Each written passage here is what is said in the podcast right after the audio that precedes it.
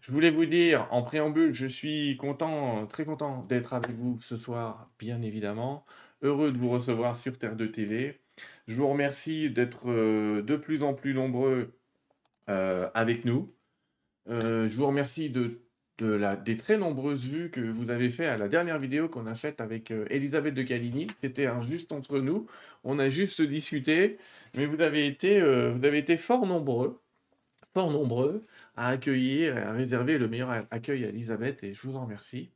Alors aujourd'hui, on va faire une émission sur une thématique qu'on a l'habitude d'aborder sur Terre 2 TV et qu'on va aborder presque une fois par mois là en ce moment, d'accord? Et puis euh, ce soir, on va démarrer avec Frédéric. Je disais donc, bonsoir Frédéric, bienvenue parmi nous. Eh ben, bonsoir Sylvain, ouais. Content de euh, te ben voir de retour parmi nous. On a eu un petit bug technique, mais ça s'est bien passé, ça peut arriver. Tu sais, moi ça m'arrive aussi. Hein. D'ailleurs, tiens, je vais démarrer un enregistrement, des fois que ça cale c'est jamais comme ça. J'aurai au moins une vidéo de, ce qui se passe. Je voulais te remercier, Frédéric, d'être venu nous voir ce soir. Tu es venu nous voir euh, euh, pour nous parler d'une expérience de mort imminente, mais aussi d'un contact que tu as toujours euh, avec ton grand-père de l'autre côté. Ouais. Et ben, d'entrée de jeu, Merci. J'ai presque envie de. Je vais reprendre un peu mes diapos. Tu vois, je suis un petit peu perdu du coup. Le mec est décontenancé pour rien. Euh, technique. Eh, écoute, détends-toi, tout va bien on va se détendre. On a le temps. On est parti pour une heure et demie, deux heures, les amis. Ça va bien se passer. Ouais. Voire deux heures et demie, trois heures. Je euh, parle beaucoup. je je sais pas si tu parles beaucoup, mais on voilà. Verra, on verra. Si les gens s'en vont, on continuera tous les deux. Euh, c'est pas un problème. Frédéric, euh, je voulais. On s'est connus, on s'est connus, si je puis dire. On s'est connus, on s'est reconnus, on s'est perdu de vue. Ça me rappelle un truc, tu vois. Attention, les écrans sont inversés. Grâce à un, livre que tu as écrit en 2015, je crois. Hein. Euh, tu as vécu une expérience en 2009, tu vas nous en parler. Un livre, c'est un bien grand mot, hein, c'est un témoignage que j'ai euh, oh, bah, remanié en fait avec euh, ma compagne et on a, on a fait un livre. oui. C'est un support de conférence. Alors c'est un livre que tu as auto-édité, mais surtout ce soir, on se rend compte grâce à Quentin, et je voudrais déjà euh, le remercier dès le départ, Quentin Bernard. Ouais. Euh, je te remercie, Quentin, je te remercie beaucoup. On te remercie tous les deux. Parce que Quentin, il m'a dit tiens, euh, si ça t'intéresse, j'ai refait le livre audio de, Frédéric Medina, son livre. Si ça t'intéresse, je te donne le lien. T'as qu'à l'écouter, tu verras bien. Bon, une, une, expérience entre parenthèses incroyable parce qu'il m'avait contacté en me demandant si je l'autorisais à faire. J'ai dit oui, fait. J'ai écouté et j'étais ému. Mais alors, euh, vraiment, en plus, ah oui, je dis c'est incroyable parce que je connais l'histoire et, euh, et c'est vraiment. Euh, alors j'imagine les gens qui connaissent pas quoi et qui écoutent ça. Enfin voilà, c'est vraiment. Quentin, il lance une société de livres audio, donc si vous voulez l'aider, si vous voulez faire appel à lui, mm. je vous donnerai je vous donnerai ses coordonnées s'il veut. Ouais, il faut, il faut vraiment donner un petit coup de main. Par contre, pour mon livre, c'est vraiment, j'avais demandé à ce que ça soit distribué gratuitement. Hein. Je sais pas si tu vas mettre les liens ou, ou les choses comme ça. Ouais, les liens, l'audio, l'audio est distribué gratuitement. Oui, oui. Le livre, c'est le tien, bien sûr. L'audio, oui, l'audio sous la vidéo, les amis, vous avez le lien de du YouTube de l'audio. Alors l'audio, pour tout te dire, Frédéric, quand il m'a envoyé l'audio, je dis ça dure deux heures. Moi, dès que tu me dis deux, c'est comme les gens qui m'envoient tiens, il y a une super vidéo, une demi-heure. Je dis oh là là, Enfin, je, mm, mm. disons que j'ai un emploi du temps assez serré. Mais je l'ai écouté quand même. Hein je l'ai écouté euh, euh, d'abord d'une oreille un peu distraite, après d'une oreille un peu plus attentive.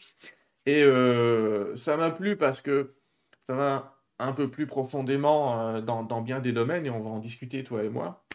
Dans le mm-hmm. sens où on a parlé, la première, et tu la connais bien, tu dis que c'est ta sœur de cœur, c'est Nicole Dron. Elle est venue nous parler ici. J'avais été la voir. C'est une femme merveilleuse, Nicole, franchement. À chaque fois, je dis qu'elle est merveilleuse, mais de toute façon, qu'est-ce que vous voulez que je dise d'autre? Elle est merveilleuse. Ouais, elle, elle, c'est une énergie fantastique. Elle était venue nous parler de sa NDE, elle était venue nous parler de, de ses 40 secondes d'éternité qui était son livre. Elle était même venue, venue, nous parler de son autre livre dans lequel elle explique aux enfants. 45 secondes même pour être plus oui, exact. 45 secondes d'éternité. C'est important. Frédéric, euh, je vais te laisser la parole, j'ai déjà trop parlé. Euh, et je voudrais te demander donc, que s'est-il passé pour toi en cette année de grâce 2019, 2009, pardon. 2009 2009, ouais, c'est pas 2019. qui, qui t'a amené à, et on en parlera après, à changer de vie, à changer de métier, à changer d'orientation. Est-ce que tu peux nous donner ton témoignage? Oui, oui, bien sûr. Ben, donc, du coup, euh, je te remercie aussi hein, pour, pour euh, l'invitation et me permettre encore de nouveau de, de raconter mon, mon, histoire et mon témoignage. Parce que depuis que j'ai vécu cette expérience-là, en fait, j'ai qu'une euh, idée en tête, c'est de, la partager. Parce que j'étais quelqu'un qui avait très, très peur de la mort avant. Et, euh, et le fait d'avoir euh, bah, vécu cette expérience m'a débarrassé déjà de cette peur. Donc, je me suis dit, je peux pas garder ça pour moi, je vais le partager. Donc en 2009, qu'est-ce qui s'est passé? En fait, j'ai été euh, grippé, on va dire, voilà, des, des, euh, comment dire, des douleurs euh, euh thoraciques très importantes, très fortes. Donc je vais chez un médecin, dit bon, voilà, on va vous donner des effets ralgans, trois quatre jours comme ça, et puis si ça va pas mieux, vous revenez nous, voir et puis on verra autrement ce qui se passe. Et les douleurs se sont amplifiées. Et pour te dire, sur ces trois quatre jours, je prenais un, un effet ralgan, enfin un paracétamol en fait, euh, toutes les demi-heures, toutes les heures. Euh, mhm. Quand je suis arrivé à l'hôpital, en fait, trois jours après, on m'a dit, mais rien que ça, en fait, ça aurait pu vous tuer, en fait, hein, parce que c'est une dose euh, très forte, mais il y a que ça qui me calmait, et ça me calmait quoi, trois quarts d'heure, une heure à peine. Et, je pouvais trouver du repos grâce à ça, mais sinon la douleur était tellement intense que que j'arrivais pas à dormir. Et d'ailleurs, dormir, en fait, je me suis trouvé assis parce que je pouvais pas m'allonger, sinon ça me coupait la respiration. Euh, pendant euh, 4-5 jours, j'étais comme ça, quoi, avec des douleurs très fortes dans la poitrine. Et donc, je me suis rendu de nouveau chez le médecin en disant, bah, ça, ça va pas mieux, quoi. Et quand il a vu mon état, en fait, j'étais tout boursouflé, je faisais un œdème, euh, enfin voilà, une vraie catastrophe. Il m'envoie euh, à l'hôpital. Et là, quand je suis arrivé. On précise quand même, Frédéric, pour la forme, hein, qu'en premier, il pensait que tu avais une gastro-entérite. Oui, c'est ça, enfin, grippe intestinale, pour, mm. euh, pour, être exact. Et il m'a pris plus pour, euh, en fait, un junkie qui venait chercher des, des drogues parce que j'ai fait un malaise vagal dans son, dans son cabinet. Et bon, tu vois un peu la, la tête que j'ai, enfin, je sais pas, voilà, moi je pense oh, que c'est les drogués, plus les têtes. oui, ils ont toutes les têtes, mais il y, en a, c'est, tu te méfies tout de suite un petit peu, et je crois que j'ai la tête de, de, de, l'emploi, on va dire. Mais donc voilà, j'arrive à l'hôpital en fait, et là on fait une radio des poumons, on s'aperçoit qu'en fin de compte, j'ai les poumons remplis d'un liquide. Euh, à ce moment-là, j'avais plus que 5% de capacité pulmonaire hein, quand je suis arrivé euh, à l'hôpital à savoir que je suis venu aussi par mes propres moyens. Quand euh, ils m'ont vu arriver, ils m'ont dit qui vous a amené? J'ai c'est moi qui ai conduit. Donc j'ai fait presque 20 km en voiture avec euh, un œdème de coinque. En fait, je voyais plus rien. Œdème ma compagne de l'époque. Une allergique et une péricardite. Donc. Ouais, ouais. Et péricardite et pneumopathie. voilà, voilà un petit peu avec quoi je suis arrivé à l'hôpital. Et euh, donc c'est pour te dire, c'est ma compagne qui me disait ah, va un peu plus à gauche parce que tu es dans le fossé, va un peu à droite. Enfin, je, et je suis arrivé à l'hôpital, j'ai serré le frein à main, je me suis garé au milieu du parking et je suis descendu comme ça. Enfin voilà, j'étais vraiment un, zombie. Enfin tout ça pour euh, rentrer à l'hôpital. Le lendemain, euh, transféré sur euh, sur Dijon et on m'a opéré immédiatement en fait hein, parce que ils se sont aperçus que j'avais donc du liquide dans les poumons et je faisais une péricardite. Donc là pour le coup, c'est pareil, il y avait du liquide aussi autour du cœur qui comprimait le cœur et il mm. fallait opérer tout de suite pour, euh, pour libérer ce liquide. Donc, euh, quand j'arrive à l'hôpital, je suis un peu surpris parce qu'on me dit, ben, on va vous opérer du cœur. Alors que jusque-là, on m'avait dit grippe intestinale. Enfin, voilà, c'est un petit peu un choc. Je n'avais jamais été hospitalisé de ma vie. J'avais très peur, justement, d'être hospitalisé. Les opérations, j'ai jamais subi d'opération. Enfin, voilà, j'étais quelqu'un de, de vierge de, de, de, de ce côté-là, on va dire. Et, euh, euh, et à ce moment-là, en fait, j'étais déjà dans un état assez particulier. C'est-à-dire que chez moi, je commençais déjà à sentir, lorsque ce que je peux traduire aujourd'hui, hein, je ne le traduisais pas euh, au moment où euh, je le vivais. Hein. Mhm. Mais ce que j'explique, c'est que deux, trois jours avant la mort, en fait, il se passe déjà des choses. Et euh, on a pu vérifier ça avec, avec des personnes. En fait, souvent, tu sais, tu as, as quelqu'un en fin de vie qui va dire, ah, j'ai vu mon oncle, j'ai vu le grand-père, ils sont venus me parler et tout ça. Donc on dit ouais c'est les médicaments, ils commencent à halluciner, mais non en fin de compte il y a comme une espèce de porte en fait dans ma chambre, euh, dans le coin du mur en fait il y avait une porte qui s'était déjà ouverte. Mhm. euh, c'était assez impressionnant, mais euh, enfin impressionnant euh, là maintenant en t'en parlant, mais à ce moment-là en fait c'est ça qui m'a permis d'être dans un calme incroyable. Enfin j'ai fait les choses parce qu'il fallait les faire. mais c'était un petit peu comme un automatisme en fait, et dans une tranquillité incroyable.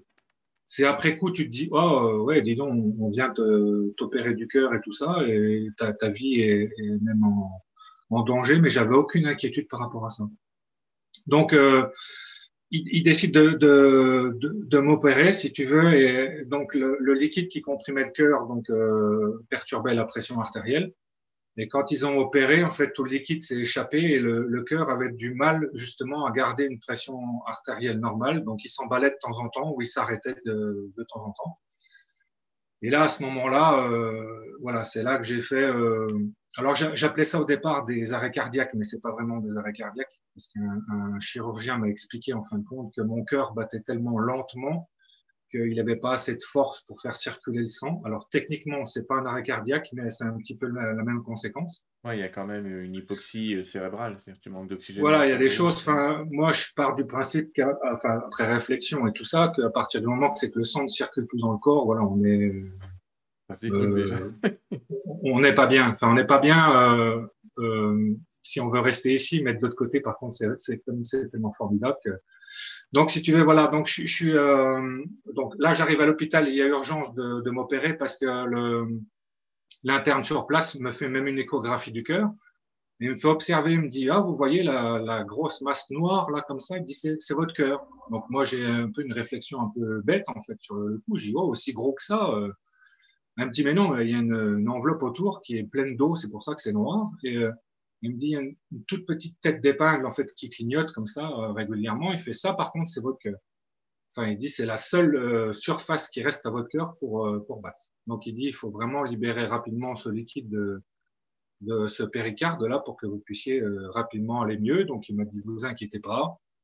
vous avez de la chance, c'est que ce week-end-là, c'était le week-end de Pâques, il y a un, chirurgien cardiaque qui renommé. Enfin, voilà, pour lui, c'est c'est juste de la rigolade. Donc, euh, il dit en quelques temps, ça sera fait et vous ressortirez d'ici rapidement euh, sur les pieds, enfin sur vos pieds tranquillement. Quoi. Donc, euh, mais moi, même à ce moment-là, j'étais vraiment euh, tranquille et aucune appréhension, aucune peur, aucune quoi que ce soit. Et donc, il faut comprendre que j'étais assis tout le temps. Ils essayaient de m'allonger, je ne pouvais pas, ça me coupait le, la respiration puisque j'avais les poumons remplis de liquide. Ouais. Donc, J'arrive sur cette fameuse table d'opération, en fait, et on me transfère, tu vois, du lit euh, de, de, chambre d'hôpital sur la table d'opération. Et, et, donc, euh, tout le monde s'affaire un peu autour de moi. L'anesthésie, je me rappelle, se place sur ma gauche. Il commence à me pousser un peu sur l'épaule comme ça pour me, pour me faire allonger, quoi. Et euh, j'ai une petite résistance comme ça. Et donc, il me dit, oh, vous inquiétez pas, euh, il faut vraiment vous allonger, on va vous endormir, vous opérer. Vous essayez de me rassurer il pensait que j'avais peur de, de, me faire opérer ou quoi que ce soit. Et, et là, à ce moment-là, euh, tu vois, tout, tout, le monde est en train de, de s'affairer autour de moi. Et, et, je dis non, mais c'est pas le problème, c'est que si je m'allonge, je meurs. Et je dis ça dans la salle d'opération et ça a créé une espèce de, de, froid. de blanc, enfin voilà, de froid. Tout le monde s'est arrêté, m'a regardé. Et après, tout de suite, dans ma tête, je me suis dit bon, écoute, t'es là au milieu, ils sont en train de faire ce qu'ils font pour voilà, écoute euh, ce qu'il te dit, allonge-toi et puis euh, laisse-toi faire quoi. Quelque part voilà ne, ne fais pas perdre de temps euh, plus que ça aux, aux, gens quoi. Et euh, en fin de compte bah, tu, tu, veux, tu, tu avais envie de mourir poliment toi tu vois. Non mais c'est en, en, fait je me suis dit si c'est mais c'était vraiment ça en plus hein, il y avait vraiment la mort qui, qui traînait qui mmh. rôdait. J'avais ce sentiment là et que comme je t'ai dit si je m'allonge je meurs. Je n'étais vraiment conscient de ça et, euh, et, je me suis dit, et, et, voilà, et si c'est maintenant, c'est maintenant. Et puis eux sont autour, ils sont prêts à faire quelque chose. Si, si euh, s'ils doivent faire quelque chose, ils le feront. Euh, voilà. Si tu veux, j'ai un petit peu, euh, là, j'ai compris le lâcher prise. Tu vois, c'est vraiment, euh, t'es ok, tu sais où c'est que tu vas si tu t'allonges, alors vas-y. Et puis euh, et voilà. Et, comme je l'ai pressenti, je, donc je me suis laissé descendre et j'ai pas eu le souvenir d'avoir posé la tête sur la sur la table d'opération. Je me suis retrouvé de nouveau immédiatement en fait assis. Tu vois comme, comme si tu, tu faisais un peu un un, un ressort, un ressort tu vois comme ça. Et euh, et là waouh euh, donc euh, j'avais les poumons pleins de liquide, enfin des problèmes de respiration, des choses comme ça. Et là tout d'un coup comme si je, reprenais une grande respiration, tu vois, une rage de dents qui s'arrête tout de suite. Bang, tu te dis, oh là là, c'est vraiment magique. Et je me retrouve assis, plus aucune douleur, plus rien. Ah, j'osais même plus bouger en fait. Je me disais, ouais, euh, faut que ça reste comme ça là, s'il vous plaît. Ça faisait six jours que je souffrais vraiment, 24 heures sur 24. Et là, d'un coup, ça s'arrête. Et donc, je me suis dit, waouh, là, c'est rien que ça, c'était le bonheur. C'était vraiment quelque chose de formidable. Et, et, dès que ça, ça, ça descend, je m'aperçois que tout est blanc autour de moi. J'ai encore conscience que je suis assis sur cette table d'opération, que je suis dans un hôpital, que je suis euh, voilà, euh, je suis en position assise, je sens mon corps assis, mais euh, mais tout est blanc, je vois plus rien. Et euh, j'ai même ce réflexe de faire ça comme ça devant devant moi, tu vois mes mains, mm-hmm. de, de bouger mes mains, je les voyais pas, mais si tu le fais là, tu vas sentir le courant d'air entre tes doigts, tu vois, filer ça, ça va déterminer tes doigts. Et ben en fin de compte, j'ai ressenti mon corps par rapport au mouvement que j'étais amené à faire. Je je sais pas si c'est bien clair ce que je suis en train de dire. Euh, là, j'ai du mal. J'ai ressenti mon corps par rapport au mouvement que j'étais en train de faire. Ouais. Si tu veux, euh, je me suis retrouvé, donc je, je savais que je sentais que j'étais assis sur la table d'opération. Ouais. D'accord? Et maintenant, au niveau de la vision, tout était blanc. Euh, voilà, je, je, je, baissais, je sentais que je baissais la tête, je levais la tête, je regardais dans tous les sens, tout était blanc, je voyais rien, tout était blanc. Ah, tu étais dans un espace blanc, carrément. Ouais, et j'ai eu ce truc de, de, bouger mes mains devant moi, tu vois, pour, pour voir si je voyais mes mains. Ouais. Et je les voyais pas, c'était blanc. Enfin, il y avait aucune euh, aucune différence. Simplement, je je savais que je bougeais mes mains devant mon visage. C'est comme si elles étaient transparentes, quoi. Ouais, c'est ça, mais j'avais cette conscience quand même de ce corps, euh, cette tête, ce tronc, euh, tu vois, ces jambes. Euh, je sentais que je bougeais mes mains, je les voyais pas, je, mais ça se matérialisait un tout petit peu parce que je sentais le, le filet d'air comme ça. Euh. Okay. Alors je, je, me suis, je me suis étonné de ça, je sais pas te dire combien de temps. Et tout de suite, je me suis senti faire donc, toujours assis sur cette euh, table d'opération, des, des, mouvements rotatifs comme ça, horizontales donc circulaire de plus en plus large, mais toujours à la hauteur de la, de la table d'opération.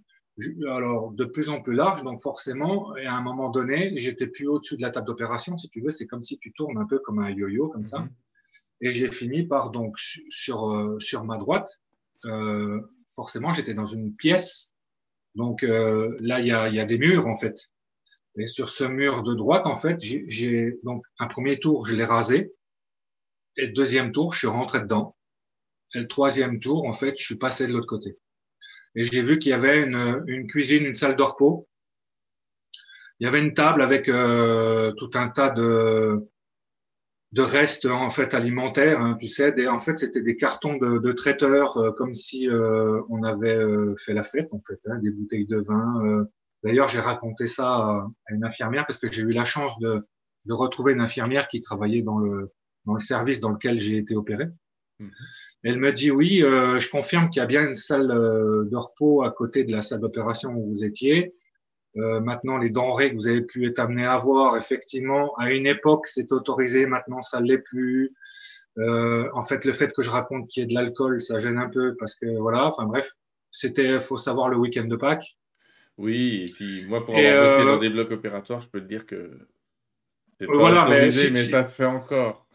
si, si, tu, si, tu, veux, c'est intéressant sur deux points parce que, un, j'ai vu quelque chose qui n'est pas forcément autorisé. Mm. Et deux, euh, il y a quelqu'un qui est censé euh, travailler dans le coin qui a forcément un petit peu confirmé. Enfin, il y a des gens qui osent quand même dire oui, effectivement, ce qu'il a vu, c'est vrai. Euh, c'est important d'une part pour pour nous, enfin en tout cas en tant qu'expérienceur, c'est quand on ramène en fait comme ça des souvenirs. Mm on cherche toujours à le faire valider par quelqu'un qui a aucun intérêt de le valider en fait, parce que euh, j'ai vécu aussi, je le, on en parlera peut-être tout à l'heure euh, avec ma famille, tout ça. Bon ben, on va dire oui, mais c'est sa mère, c'est son père, donc ils, ont peut-être tendance à dire un peu oui, oui, euh, voilà. Mais là, une infirmière qui risque sa place parce qu'elle va raconter des trucs et des machins, ça, ça, ça, pour nous en tout cas, ça vaut de l'or parce que c'est ce qu'on cherche, c'est à, essayer de comprendre ce qu'on a vécu euh, et à essayer de, de, de le faire euh, palper en fait par, par, euh, par, la science, quoi. Parce que du coup, bah, disons que vous essayez de quitter l'idée que c'était une hallucination, quoi. Là, normalement, on devrait être d'accord avec ça. des scientifiques très connus ont quand même et mis le fait que voilà, l'hallucination, il faut peut-être plus parler d'hallucination. Non, aujourd'hui, aujourd'hui non. Et pour, Maintenant, ce qui serait intéressant, c'est qu'est-ce que c'est et est-ce que c'est pertinent et c'est pertinent d'aller chercher? Parce que du coup, ça nous transforme vraiment, mais vraiment. Et euh, moi, pour faire des groupes de parole aussi avec d'autres expérienceurs, à 100%, on est transformé vraiment. Il y a quelque chose qui se passe. Euh, et, euh, et moi, comme je suis pas du genre, tu sais, à me laisser aller un peu dans, dans la guignolerie ou dans les trucs un petit peu bracalabrants, je cherche toujours à la véracité, enfin des, des, des choses. Et euh, j'ai tout un tas de souvenirs aussi de mon expérience dont je peux pas apporter les preuves et dont je parle rarement. Mais je suis en train de travailler euh, en sous-marin, on va dire, pour essayer d'apporter euh, des choses concrètes, des ah. voilà. Mais, euh, tu peux nous en parler si tu veux, on t'en voudra pas. Hein. Eh ben, après, mais là, tu vois, je suis en train de me perdre déjà. Je te parlais de la cuisine et puis je suis déjà, non, je, suis déjà dans. On va reprendre. Donc déjà, tu disais l'expérience transforme. Je suis d'accord avec toi. On en avait parlé aussi ici avec le docteur Charbonnier, qui aujourd'hui, même dans les expériences de, transcommunication hypnotique, obtient des effets de, modification de conscience qui sont à peu près les mêmes. Euh, on en a parlé avec un groupe qui s'appelle Médecine et Spiritualité euh, avec Olivier Chambon, puisqu'on sait que les psychédéliques euh, des plantes particulières permettent de régénérer ce type d'événements qui sont des vraies expériences, connues par les chamans notamment. C'est très transformant, mais continuons ton dialogue. On en était, on était sur la table d'opération. Tu te retrouves d'un seul coup comme un sort, assis, euh, tout est blanc autour de toi, tu sais que tu as un corps que tu ne vois pas. Et après? Oui. Alors, je le ressens vraiment, ce corps. Hein. Je suis pas mélangé à ce blanc. Enfin, c'est vraiment, je suis indépendant de ce blanc, mais enfin, voilà. C'est assez compliqué à, à traduire, mais voilà. Donc je passe dans cette cuisine et là je me fais quoi? Je me dis oh mais s'emmerde pas en fait, parce que même au boulot en fait il, y a, je te dis c'est des cartons de, de, nourriture traiteur, du bon vin. Moi j'ai travaillé euh, la nuit dans la sécurité, donc on mangeait sur place au mmh. travail. On n'avait pas les mêmes repas. Enfin, tu vois, j'ai eu ce petit truc quand même, c'est assez rigolo parce que tu te dis là à ce moment-là, tu es quand même mort. Enfin, tu as peut-être d'autres préoccupations. Et là, du coup, euh, moi, je focalise sur euh, une cuisine et à manger. Et je sais pourquoi maintenant, parce que si tu peux avoir d'autres témoignages d'expérienceurs, euh, moi, j'avais très faim en fait à ce moment-là. Voilà. Et je pense que la seule chose qui me préoccupait, c'était de manger. Ouais, ça Une fois que j'ai. Tu as raison, je t'interromps volontairement là. Les gens qui font des expériences hors du corps, euh, on parlera un jour à Monsieur Fraisse, peut-être. Je, me trompe de prénom à chaque fois. Et, il a fait des expériences euh, d'institut sur euh, les expériences hors du corps. Les gens qui font des expériences hors du corps sont attirés par leur désir quelque part. Et ils avaient ce problème quand ils faisaient les expériences avec ce jeune homme, Monsieur Fraisse, qui nous en parlera, c'est qu'il voulait qu'il aille dans la salle d'à côté euh, et qui regarde des trucs, sauf que lui il se barrait. Et, il avait envie d'aller ailleurs. Alors pour qui regarde l'écran, ils lui ont passé des films un petit peu particuliers qui, qui auraient pu lui attirer la tête. Et il a fallu un petit peu le, pousser euh, à, aller voir euh, des films, à rejeter un œil. On en parlera avec lui, il, est, il parlera mieux que moi. Mais c'est pour dire, on va vers, vers là où ta pensée va. Et au moment où tu es sur le bloc, je suis d'accord avec toi, hein, généralement on a faim. Ben, c'est en fait, moi, pour, pour la petite histoire, ça faisait peut-être 7-8 jours que je mangeais rien. Je buvais quasiment pas. Et là, je me sens mieux. Donc, du coup, euh, tu peux mettre n'importe qui qui va pas bien. Dès qu'il va bien, qu'est-ce qui se passe? Il a faim, il va aller au frigo. Il va aller, euh, voilà. Euh, euh il, y a, il, y a, un autre expérienceur qui avait expliqué euh, que la cafetière, elle fuyait au quatrième étage. Euh, quel intérêt d'aller voir une cafetière qui fuit au quatrième étage en fait euh, de l'hôpital euh, si t'as pas envie de boire un café à ce moment-là mmh. et, en fait c'est ça qu'il faut comprendre c'est euh, la mort en fait il y a un début c'est ce qu'on vit là. Enfin c'est ce que je vis. Moi quand je suis dans la cuisine c'est le début de ma mort en fait. Enfin, c'est vraiment les, les premiers les premiers instants. Et on est encore connecté vraiment à ce qui se passe ici et, euh, et le, le, bestial en fait. Voilà. Donc euh, si j'ai faim, ben, je vais chercher une cuisine et je l'ai trouvé de toute façon. Euh, et, euh, et c'est comme ça que j'explique ça parce que moi je me suis toujours posé des questions euh, quand je suis revenu de mon expérience. Pourquoi j'étais fouiné dans une cuisine? Pourquoi j'étais fouiné au Mexique? Pourquoi j'étais fouiné là? Pourquoi j'étais fouiné chez moi? Pourquoi? Enfin voilà. Toutes ces questions-là en fait sont venues euh, après, petit à petit, m'apporter des réponses et, et, parce que du coup, il y avait un intérêt à. Et on se ressent euh, justement, tu t'aperçois justement pendant ton expérience que tu vas là où ta pensée désire. Et un de tes premiers réflexes, c'est d'aller te balader au Mexique, toi. C'est ça. Ouais, derrière cette cuisine-là, euh, je me demande pourquoi, enfin, est-ce que le soleil brille sur les pyramides au Mexique?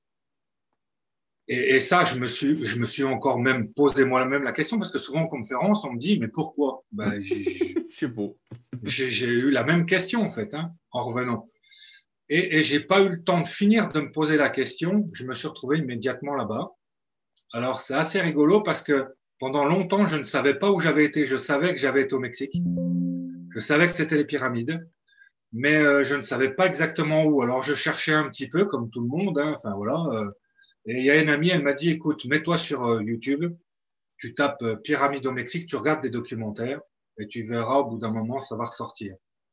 Je regarde des heures et des heures de trucs mais il n'y a rien qui me parle. Je vois les citer, en fait, je dis, mais c'est pas ça, ça ressemblait pas à ça et tout ça. Et à un moment donné, je m'endors. Et je suis réveillé donc par une émission. Tu sais, YouTube, tu mets une vidéo, puis après, tu en as une autre qui arrive, et une autre, et une autre, et une autre. Je me réveille sur une émission, en fait, et c'est en espagnol. Et euh, j'ouvre les yeux et je vois exactement ce que j'ai vu euh, pendant mon expérience, c'est-à-dire Teotihuacan, euh, donc cette fameuse allée noire, en fait, comme ça, avec une pyramide au bout, la pyramide de la Lune. Mais c'est vraiment la vision que j'ai eue. J'en ai fait un tableau, hein, d'ailleurs, là récemment, parce que j'avais besoin de mettre vraiment une image sur, sur cette vision. Et je fais, waouh, mais c'est là, voilà. Et je me suis intéressé à ça. Et, là, il y a plein de choses qui sont quand même assez perturbantes. Je suis en train de chercher un peu plus, c'est-à-dire j'essaie de rentrer en relation avec des archéologues là-bas au Mexique pour euh, pouvoir approcher un peu plus les pyramides ou en tout cas avoir des réponses ou apporter en fin de compte des peut-être des questionnements. Parce que si tu veux, pour la petite histoire, moi je suis arrivé sur donc quand j'ai su que c'était Teotihuacan, voilà, j'ai mon image, elle est, elle est correcte. Quand je me suis demandé si les pyramides, enfin le soleil brillait au-dessus des pyramides, ouais, bah, c'est exactement ça. Voilà. Mm-hmm. Sauf que celle que tu as là, je crois que c'est la pyramide du soleil. Euh, il faut tourner un petit peu l'angle. Moi, c'est la toute petite qui est au bout. Et en fin de compte, elle fait face à un... Moi, j'appelais ça une piste d'atterrissage. Et elle s'appelle en fait l'allée des morts. D'accord. Et Teotihuacan, en fait, qu'est-ce que ça veut dire? Ça veut dire euh, la cité où l'homme devient Dieu. Euh, donc Dieu, on va comprendre euh, énergie. Enfin, moi, en tout cas, de mon côté, il n'y a rien de euh, de dogmatique là-dedans, mais voilà, c'est vraiment dans l'énergie euh, divine et, puissante, en fin de compte, qui, qui va être amenée à nous entourer. Et j'ai trouvé ça assez perturbant. Et pour la petite histoire, en fait, donc j'ai traversé ce, cette cité comme ça, comme Superman. Voilà, on y est presque là. C'est t'es bon. Hein. Et là, on est assis en fait sur la pyramide de la Lune. Là, la vision qu'on a, c'est ça. Et moi, j'ai qu'une envie en fait, c'est de pouvoir aller là-bas et de faire un selfie de moi, tu vois, là où je me suis assis, ah. sur la pyramide. Je me suis assis en fait sur cette pyramide dans un angle particulier. En fait, quand tu lui fais face, donc imagine que tu es dans l'allée là que tu vois. Euh, donc on se retourne et la pyramide est vers nous en fait. Enfin, le, le visuel mhm. est comme ça. Euh, je me suis assis le côté gauche au fond. Et euh, ça trace un trait comme ça. Et j'ai vu en 2017-2018, en fait, ils ont découvert en fait qu'il y avait un tunnel qui traçait exactement euh, ce que j'avais euh, fait comme, euh, comme trajet. Euh, ils n'ont pas de grosses, grosses explications là-dessus, mais il y a quelque chose qui les a perturbés, c'est qu'en fin de compte, ils ont ouvert un tunnel qui fait 107 mètres de long. La pyramide fait 210 mètres de large, en fait, et je leur dis, moi, le tunnel, il va jusqu'au bout, là, parce que c'est là que je me suis assis et je sais que ça va jusqu'au bout. Donc, ça les a un petit peu perturbés. Je ne sais pas s'ils vont relancer les fouilles avec ce que je leur ai dit, mais j'aimerais assez. Parce que du coup, euh, il y a d'autres choses perturbantes par rapport à ça, c'est que je me suis assis donc, dans un angle dans la pyramide et j'ai eu l'impression de me retrouver chez moi. Alors c'est pour ça que je, je taisais un petit peu ça, parce que tu sais, souvent on parle de réincarnation, de trucs. Ouais, mais et on, on, a, on, a, on a jamais été euh, l'incarnation d'un clochard euh, en Bourgogne-Franche-Comté, c'est plus, tu sais, le roi de la France ou je sais pas quoi. Donc c'est pour ça que je, je taisais ça parce que je dis bon, je veux pas qu'on me prenne pour ce que je suis pas et je veux pas non plus voilà. Mais je trouve ça assez perturbant. Euh, d'une part parce que j'ai eu l'impression de me retrouver chez moi. Et après ça, euh, en me renseignant en fait sur ce, cette cité-là, je me suis aperçu qu'en fin de compte, euh, c'est donc un lieu hautement euh, énergétique et tellurique. Et pourquoi? Parce qu'en fait, on a muré vivant des gens pendant la construction. D'accord? Des gens, et c'était pas forcément des mercenaires, c'était des gens volontaires. Euh, et c'était fait justement dans les croyances pour élever en fait le, le site et euh, voilà, c'était dans leurs croyances et tout ça.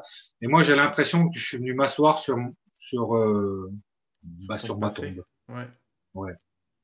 Alors un truc assez particulier, c'est que j'ai accroché quelqu'un à Paris là qui, qui fait des recherches et tout ça, et euh, justement c'est vers ça qu'on va aller parce que je lui dis écoute, moi, ce que je ressens par rapport à mon expérience, c'est que je suis retourné là où j'ai été muré, enfin, ou en, tout, en, tout, cas enterré. Mm. Je savais pas tout ça. Elle me fait, ouais, d'accord. J'ai dit, je te laisse seulement imaginer que si on retrouve des os euh, à cet endroit-là, moi, je reste persuadé qu'en fin de compte, si on cherche dans l'ADN, euh, il va y avoir une correspondance avec ce que je suis aujourd'hui. Parce que pour moi, le corps humain, en fait, enfin, ce qu'on est, toi, moi, là, aujourd'hui, on a une nécrose en fait de l'énergie. Mais l'énergie, je sais pas où t'en es par rapport à la réincarnation ou des choses comme ça. J'en suis loin. j'en suis loin. Je veux dire, entre réincarnation, transincarnation, hyperincarnation. Si, si, tu, si, si, tu veux, ce qu'on représente aujourd'hui euh, ici, euh, c'est juste une nécrose d'une énergie qui, elle, ne change pas. Elle évolue parce qu'elle vit d'autres choses euh, à chaque incarnation. Mais c'est la même base, c'est la même souche. Et je reste persuadé qu'en fin de compte, si on est amené à trouver des traces euh, de cette fameuse euh, nécrose, on va dire, euh, il y a peut-être une correspondance qui, qui pourrait être euh, fortement euh, correspondre avec la mienne, si tu veux. Voilà. Et, et, là, elle me dit, waouh, mais ça voudrait dire que scientifiquement, on pourrait prouver la réincarnation. Alors, je te laisse imaginer un petit peu le, Ouais, c'est quelque chose, je pense, qui n'a pas le forcément été fait d'aller chercher comme ça l'ADN dans l'os, mais c'est pas c'est pas impossible. Revenons à ton histoire, Frédéric. Revenons un peu oui, euh, sur la suite. Oui, l'histoire. Donc, parce que je suis que dans la cuisine, là, oui. Donc là, on part au Mexique. Allez, on quitte la cuisine. On part au Mexique. On, Après... on part au Mexique. donc, je m'arrive dans cet angle-là. Euh, et, et, je, donc je, je, regarde, en fait, je m'assois en fait sur la, sur une marche, en fait, voilà, et comme si tu, tu glisses un petit peu comme ça, euh, euh, et je m'arrête vraiment au bout, voilà, avant de tomber au sol. C'est vraiment ça. Hum et j'observe par terre, qu'est-ce que je vois? Je vois une petite fleur jaune sur laquelle il y a un papillon blanc. Et à mon arrivée, en fait, il s'envole, le papillon, ce qui me permet de le suivre du regard, de regarder au-dessus, de voir qu'il y a le soleil. Ça répond à ma question. Le soleil était bien en train de briller sur la pyramide. Ça me renvoie directement dans ma lumière blanche. Euh, que je prends moi ou que je considère vraiment comme un sas parce que j'étais amené à vivre plein de choses mais donc, je suis sorti de cette lumière pour avoir des images, comme sur cette cité au Mexique. Là, l'environnement était plus blanc. Enfin, je voyais euh, tout ce qui se, comme je pourrais le voir aujourd'hui. Et puis après, ça me renvoyait en fait dans, dans cette espèce de, de lumière. C'est pour ça que je considère ça comme un sas. Et puis après, tu, tu pars un peu dans, dans, dans, tous les sens. Alors, ce qui était perturbant, c'était pourquoi j'ai observé une fleur jaune, pourquoi un papillon blanc? Alors là, il y a plein d'explications aussi de ce côté-là. Et euh, pour finir avec mes espèces de délires euh, de enterrés vivants, c'est que sur les gens qu'ils ont retrouvés euh, murés vivants, ils avaient des bijoux nasaux en fait, et, et certains bijoux c'était des papillons. Donc voilà, il y, y a, des espèces de, de trucs qui me, qui me perturbent un peu, enfin qui me perturbent, qui, qui sont assez, euh, je sais pas. Il y a des symboles, des trucs euh, ça, qui sont assez, assez étranges. Et c'est vraiment aussi ce ressenti. Bon, du coup, euh, moi, je suis content parce que, enfin, content. J'observe que le soleil brille sur la pyramide, donc ça répond à ma question, ça me renvoie dans cette lumière blanche. Alors, par contre, à mon retour dans cette lumière blanche, je suis plus tout seul. Euh, au départ, j'ai vraiment senti que j'étais seul. Là, quand je retourne euh, de voyage de Mexique, on va dire, je suis plus tout seul. Et, et là, qu'est-ce que je vois en fait dans cette lumière? Je vois mon grand-père, grand-père paternel, qui est décédé en 84. Donc, du coup, ça faisait un petit moment, euh, voilà et qui m'attendait euh, donc euh, justement dans, dans, ce sas. Ouais, voilà, le, voilà. Et euh, euh, aucun signe à Vancouver, en fait, de, que ce soit mon grand-père, si tu veux, j'avais aucun attachement par rapport à lui. Enfin, C'était vraiment. Euh, alors, je suis pas surpris ni quoi que ce soit. Je suis très heureux de le voir. Mais c'est vraiment comme ça qu'il faut le prendre, quoi. Comme si tu, tu, tu rencontres quelqu'un de ta famille que t'as pas vu depuis. Ben, je l'avais pas vu depuis 30 ans parce qu'il était décédé quand même depuis. Et donc, c'est vraiment comme ça que j'appréhende cette rencontre. Et, euh, et lui, tout de suite, il, il me dit, euh, écoute, euh, tu l'air de t'amuser, là, de, de, comprendre un peu tout ce qu'on peut faire et tout ce qu'on peut, voilà. Mais t'es pas là pour ça et c'est pas le moment. Euh, donc moi, derrière ça, je lui dis, écoute, j'ai un petit souvenir des souffrances que je pouvais avoir eu avant d'arriver là, donc la libération des douleurs. Mhm. Mais ça s'était arrêté là, si tu veux. à ce moment-là, j'avais presque oublié que j'étais un homme, que j'avais des enfants, euh, que j'avais un travail, une maison, enfin tout ça en fait, tout ce qui appartenait en fait à ma vie terrestre en fait, à ce moment-là, était complètement éjecté. Mhm. J'étais moi dans, dans une espèce de d'environnement, de, de, choses. J'étais là pour moi et j'ai vraiment pris plaisir à ça. C'était vraiment léger quoi.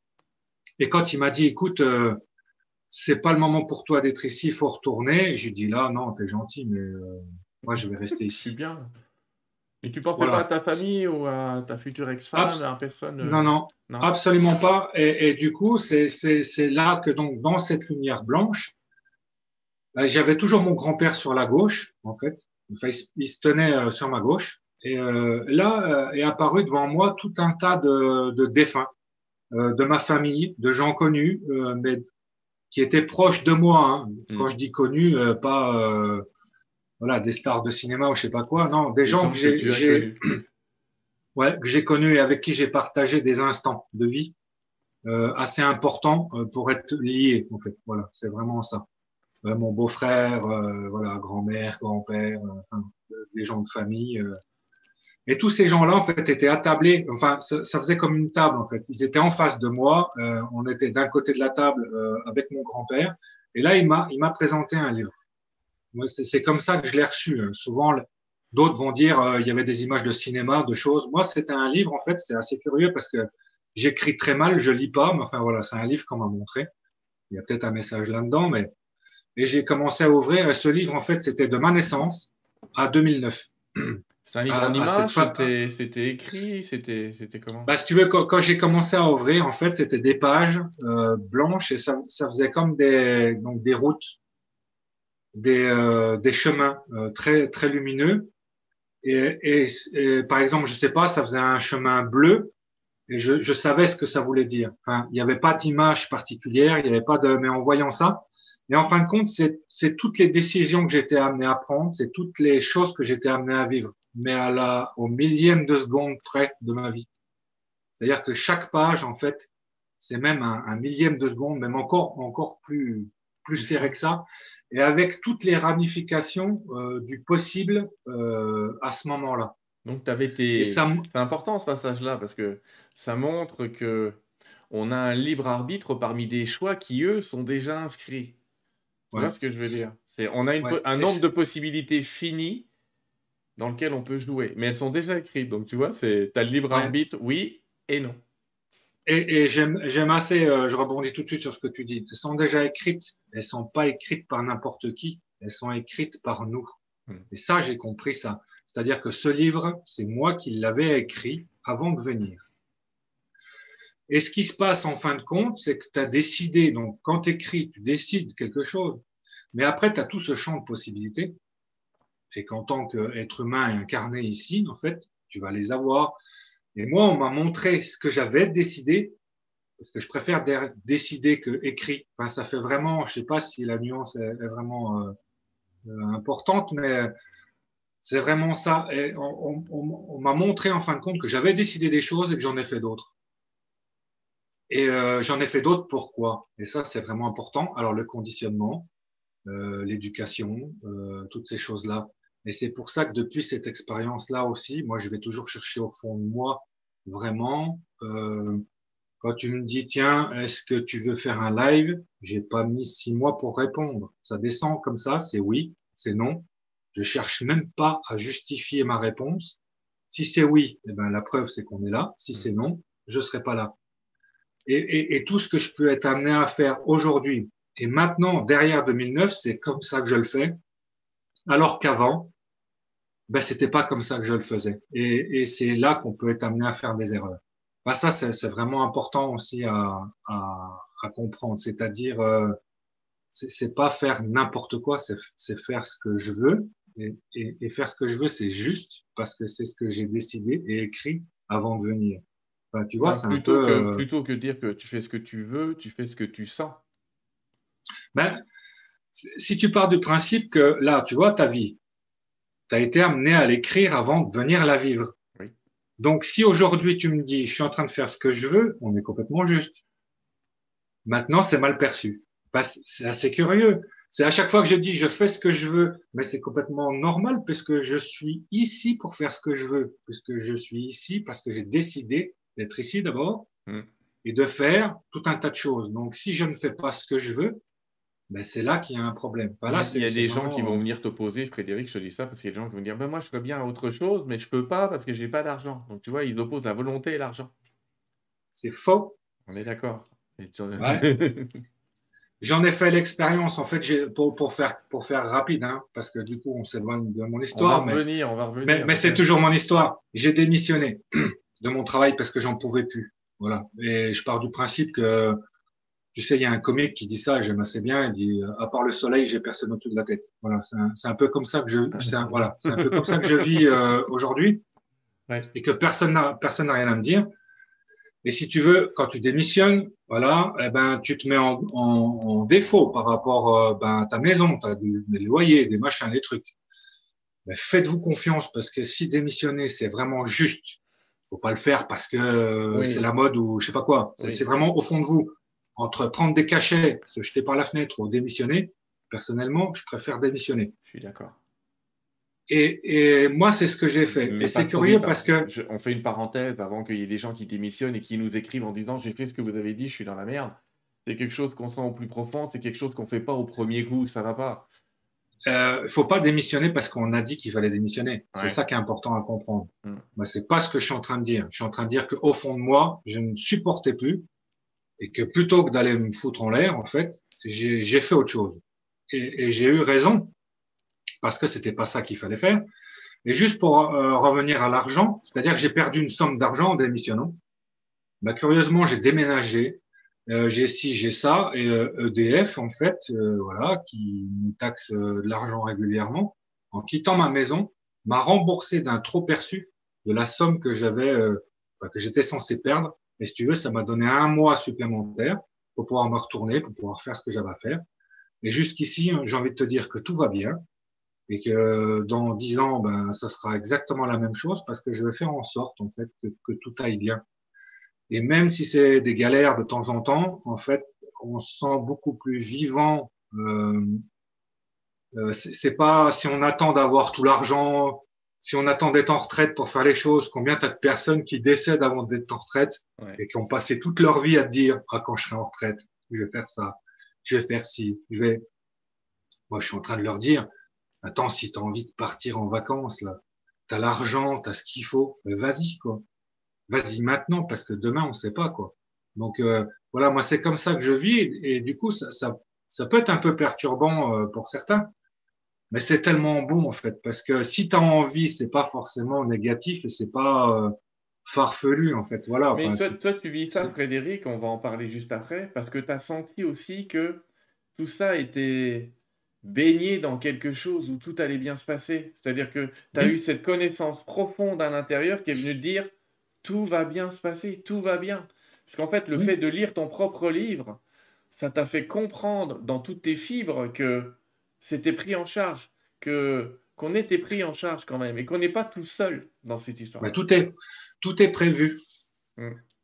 Tout est prévu, mais donc il faut vraiment être sur la bonne ligne aussi, quoi. Donc il faut pas avoir peur de se respecter. Enfin, c'est vrai, c'est vraiment ça, quoi. C'est si tu sens au fond de toi qu'il faut que tu fasses ça, fais-le, quoi. Parce que parce que déjà tu vas te respecter et puis tu as de grandes chances d'être sur ton chemin. Souvent les gens m'appellent en me disant oui mais Comment je peux savoir euh, mon chemin de vie? Qu'est-ce que je fous ici? Qu'est-ce que ben c'est aussi simple que ça, quoi. C'est pose-toi, demande-toi où tu veux aller, tu verras. Laisse-toi aller en fait là où tu veux aller, et, et ça sera ça sera vraiment juste. les gens qui, qui se perdent dans tout ça, c'est parce que ben, il y a des peurs, des angoisses, mais que je comprends. Hein. Je suis pas en train de, de dire que c'est pas normal. J'avais les mêmes hein, avant 2009, avant de vivre ce truc-là. Euh, je faisais comme tout le monde, hein, c'est-à-dire, euh, enfin ou comme beaucoup, euh, n'importe quoi pour pour survivre en fait. Hein. Aujourd'hui, je vis. Voilà, c'est vraiment ça. Et je je m'inquiète pas du lendemain parce que parce que je sais que je vivrai euh, ou pas. Enfin, voilà, déjà j'ai plus de peur de ou pas ou la mort. Enfin voilà, quand tu, tu parles souvent de la mort, les gens euh, reculent un peu. Hein. Oh là là, euh, moi j'ai fait un salon du livre en fait. donc mon livre, tu as bien vu, hein, c'est des mm. de la nature, tout ça, c'est joli, voilà. Et quand on me dit ah, mais c'est quoi le sujet, ben c'est la mort. Ben, les gens reculent hein, en fait. Hein. Voilà, mais oh non, moi je veux pas savoir euh, ça me fait peur, ça m'intéresse pas. Euh, bon, bah voilà, c'est OK. C'est pour ça qu'on euh, en parlera souvent ici. ah oui, mais, mais c'est vraiment, vraiment important. Moi, je te dis, depuis que je me suis rendu compte de ça, c'est pareil, j'avais très peur de, la mort, de tout ça, et je me suis aperçu que ça m'empêchait de vivre, en fait. Et, ça, c'est... Oui, et ça, je comprends. Parce que même moi qui communique avec des esprits, de temps en temps, ça m'empêche, ça, ça me fait bizarre. Il ne faut pas croire que tout est résolu tout le temps. Revenons quand même à ton histoire.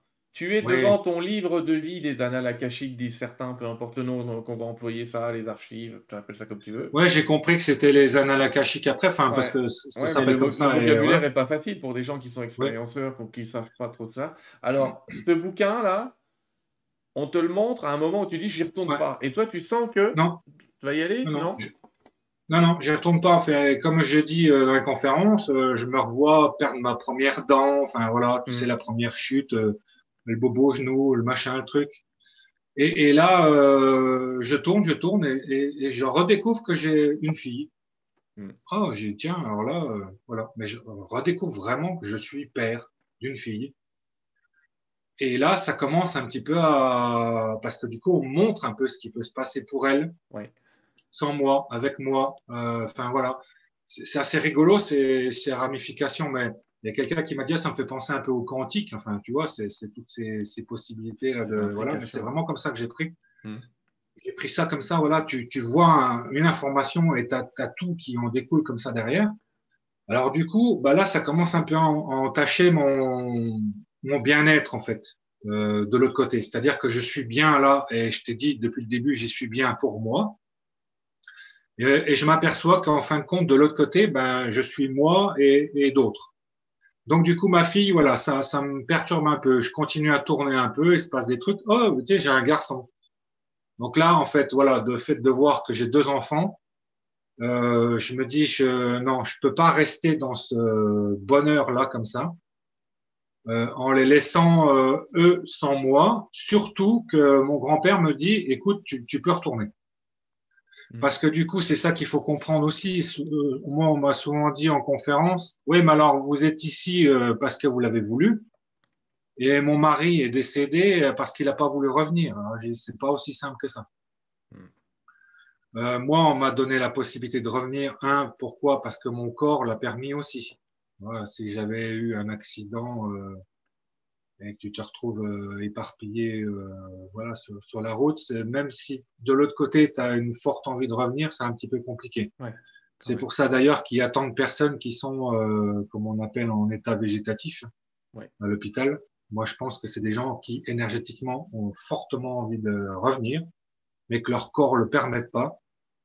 Moi, mon corps l'a permis, en fait. Hein, voilà. D'ailleurs, les médecins se demandent encore euh, pourquoi euh, j'ai pu sortir de l'hôpital, tu vois. Mais bon, c'est comme ça. Et, euh, et on m'a donné la possibilité. Voilà. Moi, je connais un expérienceur qui est là aujourd'hui et qui a jamais voulu revenir, lui, par contre. En ayant conscience de tout ça, et donc il, il est là et il attend qu'une chose. Alors, c'est assez, euh, c'est assez particulier comme comme discours, mais il, attend qu'une chose, c'est la mort. Euh, je, peux, je peux être amené à, avoir ce discours de temps en temps, mais sauf que si tu le laisses comme ça, euh, brut, euh, comme ça, c'est assez, euh, assez dur à entendre et à comprendre. Mais je pense que tous les expérienceurs qui sont derrière leurs écrans doivent dire, bah ouais, euh, c'est ça, t'as complètement raison. C'est-à-dire qu'on n'attend pas grand-chose d'exceptionnel dans la vie. Sauf qu'on fait tout un tas de choses exceptionnelles quand même. Enfin, exceptionnelles. On essaie de faire ce qu'on peut, hein. mais euh, euh, moi, en tout cas, j'essaie de, de, faire briller euh, ma vie, voilà, tous les jours. Et mais j'attends qu'une chose, c'est vraiment de, de, repartir. Alors dit comme ça, ben on va dire oh, le gars il déprime et tout ça. Non, c'est faux. Je me donnerai pas. non, tu sais, le, père François Brune aussi. Hein. Franchement, le père François Brune, qui, qui, qui était un spécialiste de la transcommunication, les dernières années de sa vie, il arrêtait sans cesse. Il disait je veux rejoindre je rejoins ce Père Céleste, mon temps est terminé. Mais pour autant, il n'était pas suicidaire. Il savait que chacune de ces secondes devait être consacrée à son œuvre. Euh, il le savait, il le sentait. Mais il savait aussi que la vraie, la réalité, entre guillemets, vraie, était là-bas et pas ici. Oui, oui, c'est ça. Et puis, et puis j'ai envie de dire qu'ici, on, enfin, on est tous, euh, je peux me permettre de, de parler au nom des expérienceurs, enfin, qui ont en tout cas intégré leur expérience. Quand on dit on attend que la mort, il hmm. faut comprendre que tout ce qui se propose ici, on, on, attrape.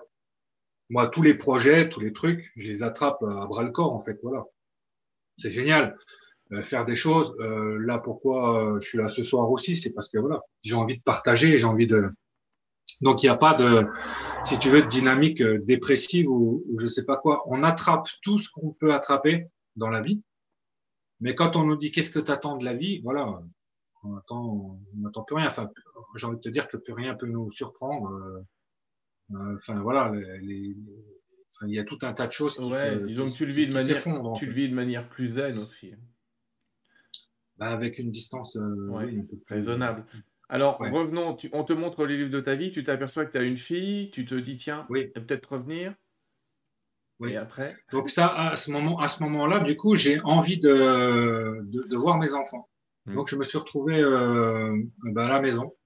Donc en passant euh, par le village, hein, donc euh, j'aime bien assez raconter parce que du coup dans, dans, dans, dans cet état en fait tu, tu, tu perçois les pierres, les, les animaux, enfin tout, tout, ça en fait avec un, une perception assez incroyable. Hein. Je, je, raconte souvent sur le pont qui passe au-dessus de la, la Vingeanne, une petite rivière avant d'arriver chez moi.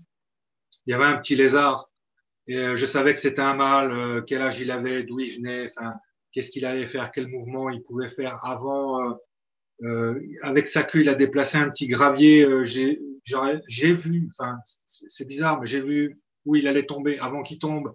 Hmm. Euh, la, la, pierre qu'il a déplacé, enfin le petit gravier, je savais de quelle pierre il venait. J'ai vu le maçon qui l'a mis en place. J'ai enfin, si tu veux, tu as, as, accès à, ouais, à tout un tas d'informations. C'est une perception, ça, ça c'est intéressant. Donc ta perception, elle est euh, holistique, historique, parce qu'en fait, les expérienceurs disent tous qu'ils se sentent connectés à tout. Oui, c'est ça. Et en fait, ils font pas de distinction entre ce qu'ils regardent et ce qu'ils sont. Donc c'est comme si ils lisent pas l'histoire de la pierre, c'est leur histoire. Oui. Tu as eu cette impression aussi?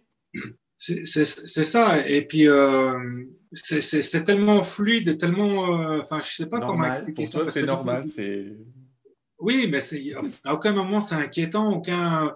Euh, pour preuve, c'est quand j'arrive chez moi, en fait, euh, je, je, donc je voyais tout. Euh, alors j'explique ça comme ça. J'ai l'impression que c'était des molécules. Je voyais que les molécules mm. de tout, tu vois, de tous les matériaux, de toutes ces choses. C'était des petits points lumineux qui tournaient les uns les autres. Enfin voilà, c'était très joli d'ailleurs. Enfin, t'observes ça. Enfin, à aucun moment je me suis demandé ce que c'était ou quoi que ce soit. Pour moi, c'était normal. Enfin voilà, dans à ce moment-là, enfin en tout cas dans cet état-là, je me suis pas posé de questions de savoir ce que c'était ce délire ou je sais pas quoi. Et, et euh, on avait planté des petits pieds de tomates parce qu'on était fraîchement, euh, voilà, campagnard là, hein, content de notre petit carré de, de terre. Et donc on avait mis six pieds de tomates là-dedans. Et à cette époque-là, ben, il devait faire 5-6 cm de haut.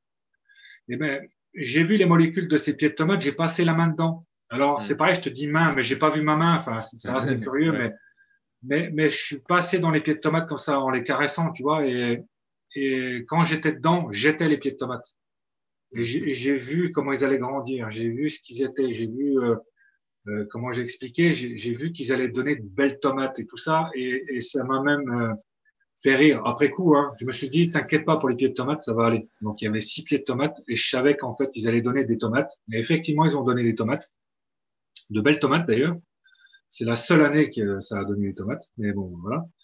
Mais euh, tu vois, tu as toute cette perception-là. Et après, la façade de la maison, c'était des molécules, dans les molécules de, de la peinture de la façade, de la porte. Enfin, mais tu vois la différence. Tu sais, comme euh, j'ai bien expliqué ça, le, le, pointillisme. Tu vois, les tableaux, en fait, c'est tout des points, mais euh, mais voilà, quand tu regardes de loin, ben, en fin de compte, tu vois la différence. Moi, ça, ça me faisait un petit peu cet effet-là. Et j'arrive donc euh, à la maison, et quand je suis rentré à la maison, toutes ces molécules se sont matérialisées, en fait, comme on peut être amené à les voir là. C'est-à-dire que quand je suis rentré dans la maison, ben, j'étais vraiment dans la cuisine. Il y avait vraiment la table, il y avait vraiment mes enfants, il y avait leur mère autour euh, de la table, en fait, en, dans un état d'inquiétude un petit peu euh, un petit peu sévère, on va dire, parce qu'elle avait le téléphone sur la table et euh, l'hôpital l'appelait tous les trois quarts d'heure à peu près pour lui dire ben voilà ça va, il est encore là.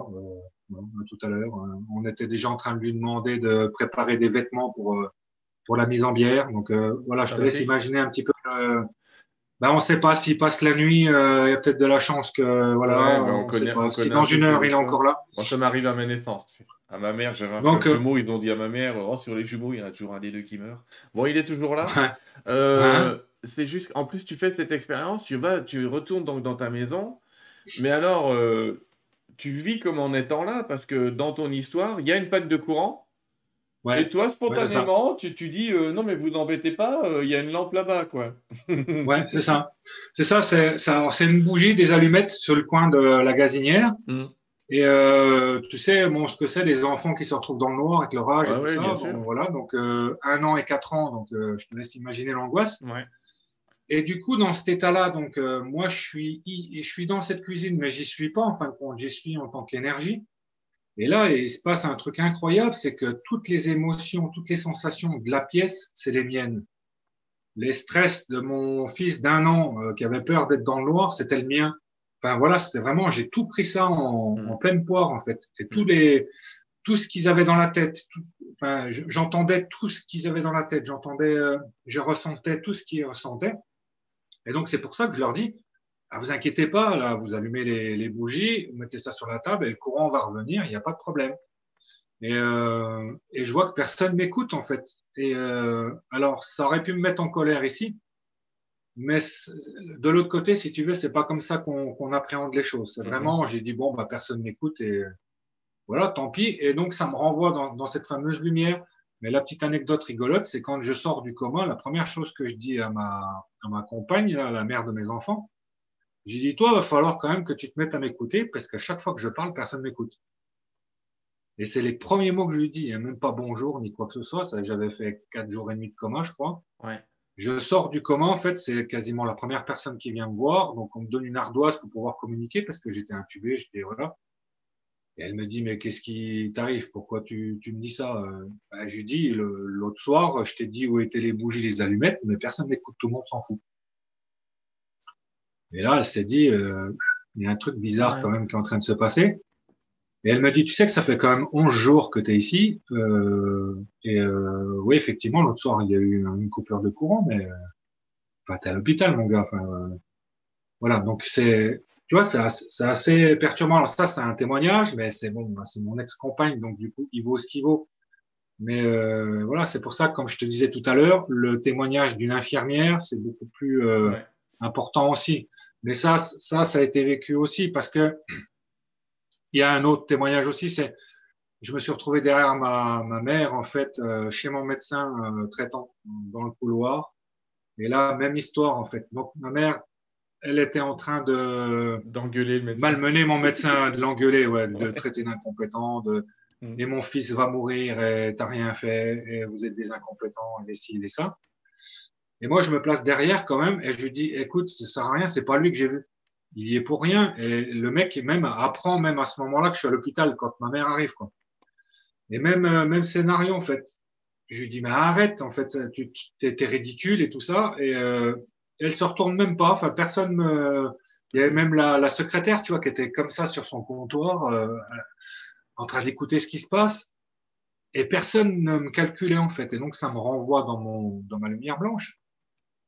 Et là, à ce moment-là aussi, à ma compagne, je lui dis, écoute, tu diras à ma mère qu'elle s'arrête avec le médecin. C'est pas, c'est pas de sa faute, donc ça sert à rien d'aller euh, l'emmerder. Euh. voilà. Et ma mère, quand même, a mis euh, sept mois derrière ça à confirmer ce que je disais. Parce que je lui dis, j'ai eu ce souvenir-là. Donc, est-ce que tu peux me confirmer que tu as bien été chez le médecin pour gueuler pour rien pour... Donc, elle était un petit peu gênée par rapport à ça.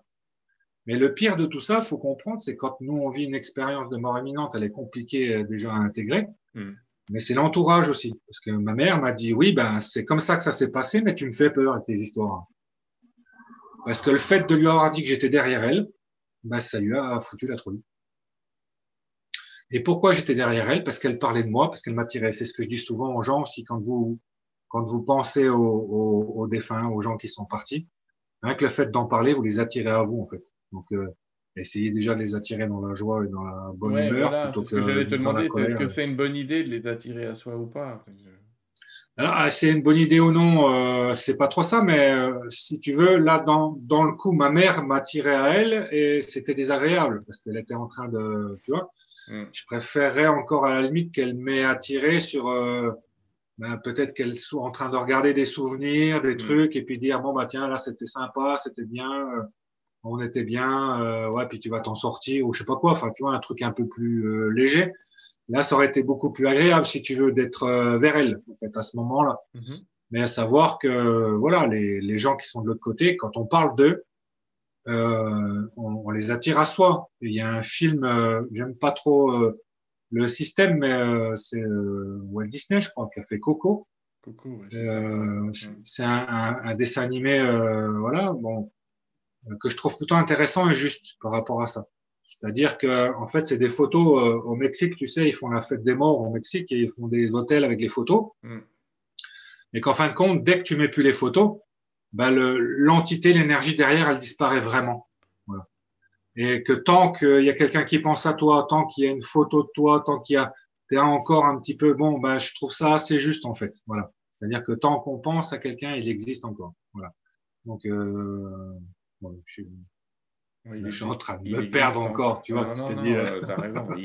Il, existe encore de l'autre côté, je rassure tout le monde. C'est pas parce que vous arrêtez de penser à quelqu'un qui va exister, de, qui va arrêter, qui va être annihilé dans le temps et dans l'espace de l'autre côté. C'est juste qu'il a encore des attaches à la Terre euh, qui sont très très fortes. Tant que quelqu'un pense à lui, il y a encore une attache à la Terre.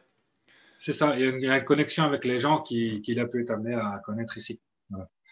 Parce que ce sont dans ton expérience, quand est-ce que tu reviens dans le corps? Alors, du coup, euh, après avoir vu mes enfants et tout ça, euh, donc je me laisse euh, un petit peu dominer, un petit peu faire, mais, mais il faut comprendre que voilà, donc je, je reviens. Alors, je, je, vis, je vis un petit peu tout un tas d'autres trucs, mais qui sont pas forcément voilà importants à raconter. C'est juste pour dire qu'il y a eu d'autres choses qui ont été être amenées à, à être vécues, mais je me laisse un peu faire. Mais si tu veux, ce qu'il faut comprendre, c'est que un, le départ il n'est pas volontaire, donc il est subi, et la rentrée, elle est aussi subie. Et moi, je, je considère que j'ai eu cette chance, c'est que j'ai réussi à avoir envie de revenir avant de revenir. Je sais pas si je suis clair, mais si je suis pas clair, je vais essayer de l'être. Il y avait ton accord. C'est que dans mon intention, en fait, au début, comme j'ai dit à mon grand-père, j'ai dit non mais là, euh, moi je reste ici, c'est génial. Qu'est-ce que tu veux que je retourne là-bas? Pourquoi foutre? Enfin bref, voilà je vous refais pas le film, mais c'est, on est vraiment bien de l'autre côté. Le fait de voir toute, toute cette vie-là, revoir mes enfants, revoir un peu tout un tas de choses qui vont me donner peut-être envie de revenir et de me dire, bon, euh, il est en train de me dire que je peux faire différemment aussi, parce que c'est pareil, euh, tu t'aperçois que tu es complètement à côté de la plaque. Mm-hmm. Euh, tu dis, bon, ben, euh, je peux peut-être faire autrement. Donc, euh, du coup, il est en train de me donner la possibilité de le faire eh ben pourquoi pas, je vais essayer d'aller le faire. Donc c'était un petit peu ça. Et moi j'ai eu cette chance-là, c'était de me dire bon c'est ok, j'ai envie de de nouveau de rejouer euh, et de refaire un tour. Et là par contre le retour euh, assez terrible. C'est vraiment, euh, t'as l'impression que on te dépece en fait. Hein. C'est vraiment euh, une douleur incroyable. Enfin voilà, tout ce qui était formidable en sortant de son corps, euh, tu le mets à l'inverse et ça redevient vraiment, vraiment un enfer. Quoi. Mm. Euh, de nouveau la douleur, de nouveau la lourdeur, de nouveau la, en fait la, la, contrainte. Moi, pour moi, mon corps en fait me contraint. Voilà, mon énergie est, est tellement euh, fluide, enfin en tout cas comme je l'ai vécu. J'ai pu pas forcément se trimballer partout, mais dans la compréhension, dans le mouvement, dans toutes ces choses-là. Et là, aujourd'hui, je suis contraint dans ce corps. Et certains parlent d'un scaphandre, en fait, et c'est un peu juste. C'est-à-dire qu'on est vraiment enfermé dans quelque chose. Alors bon, ben, c'est le jeu et c'est comme ça. Hein. Mais euh, c'est vraiment une sensation désagréable. Et je m'étais dit même une fois euh, en conférence, je, je comprends maintenant pourquoi les enfants euh, crient et pleurent à la naissance. Parce qu'avant de naître, on, on, est censé être énergie. Mais dès que tu es un corps et que tu es là et que tu respires ici, ben, du coup, tu es un corps. Et euh, je pense que c'est cette douleur-là en fait qu'ils ressentent et qui les fait pleurer, parce que souvent on dit ouais c'est les poumons qui se développent et la première euh, inspiration elle est compliquée, mais euh, non moi je pense que c'est vraiment cette douleur-là de contrainte du, corps par rapport à l'esprit, vraiment. Donc oui le retour il est il est pas voulu. Vraiment. Et et, et c'est Ouais, c'est une douleur incroyable. Quand tu regrettes vraiment, c'est euh, le retour à la maison est un peu compliqué. Ça, c'est clair. D'accord.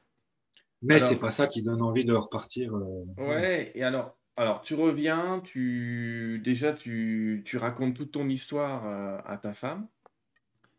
Ouais. Parce que tu vas. Ah, on reprécise quand même à nos amis que relisez encore le livre audio de, de, Frédéric euh, que, Quentin nous a fait parce que c'est plus complet que ce qu'on est en train de dire. Mais on peut pas, on, va, pas non plus raconter les détails des détails des détails. Mais j'ai envie de dire que tu parles de ton histoire à ta femme parce que toi, par contre, une fois que tu retournes dans la matière, j'allais dire cette histoire, tu l'oublies un peu quand même. Euh, alors oui, ça m'a fait en fait l'effet de, c'est comme si tu avais une histoire à raconter.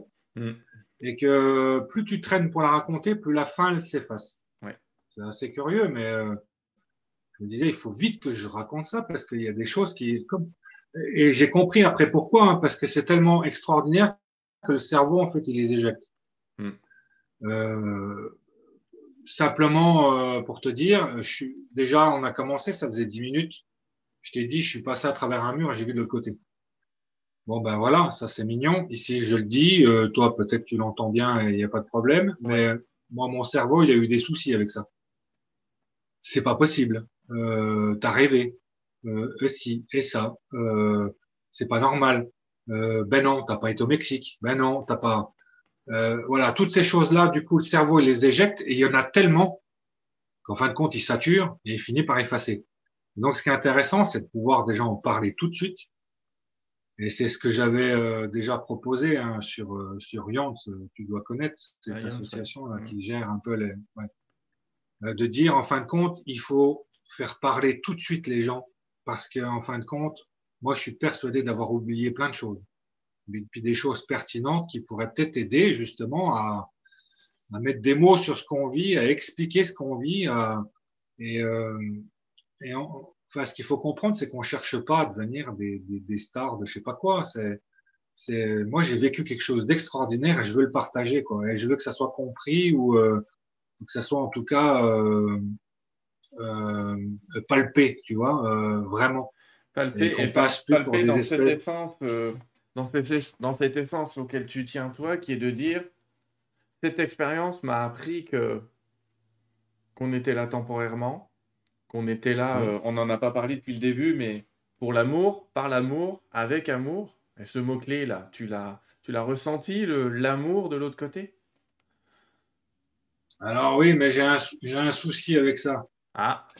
Parce que, ouais, ouais, ouais, je vais t'expliquer tout de suite.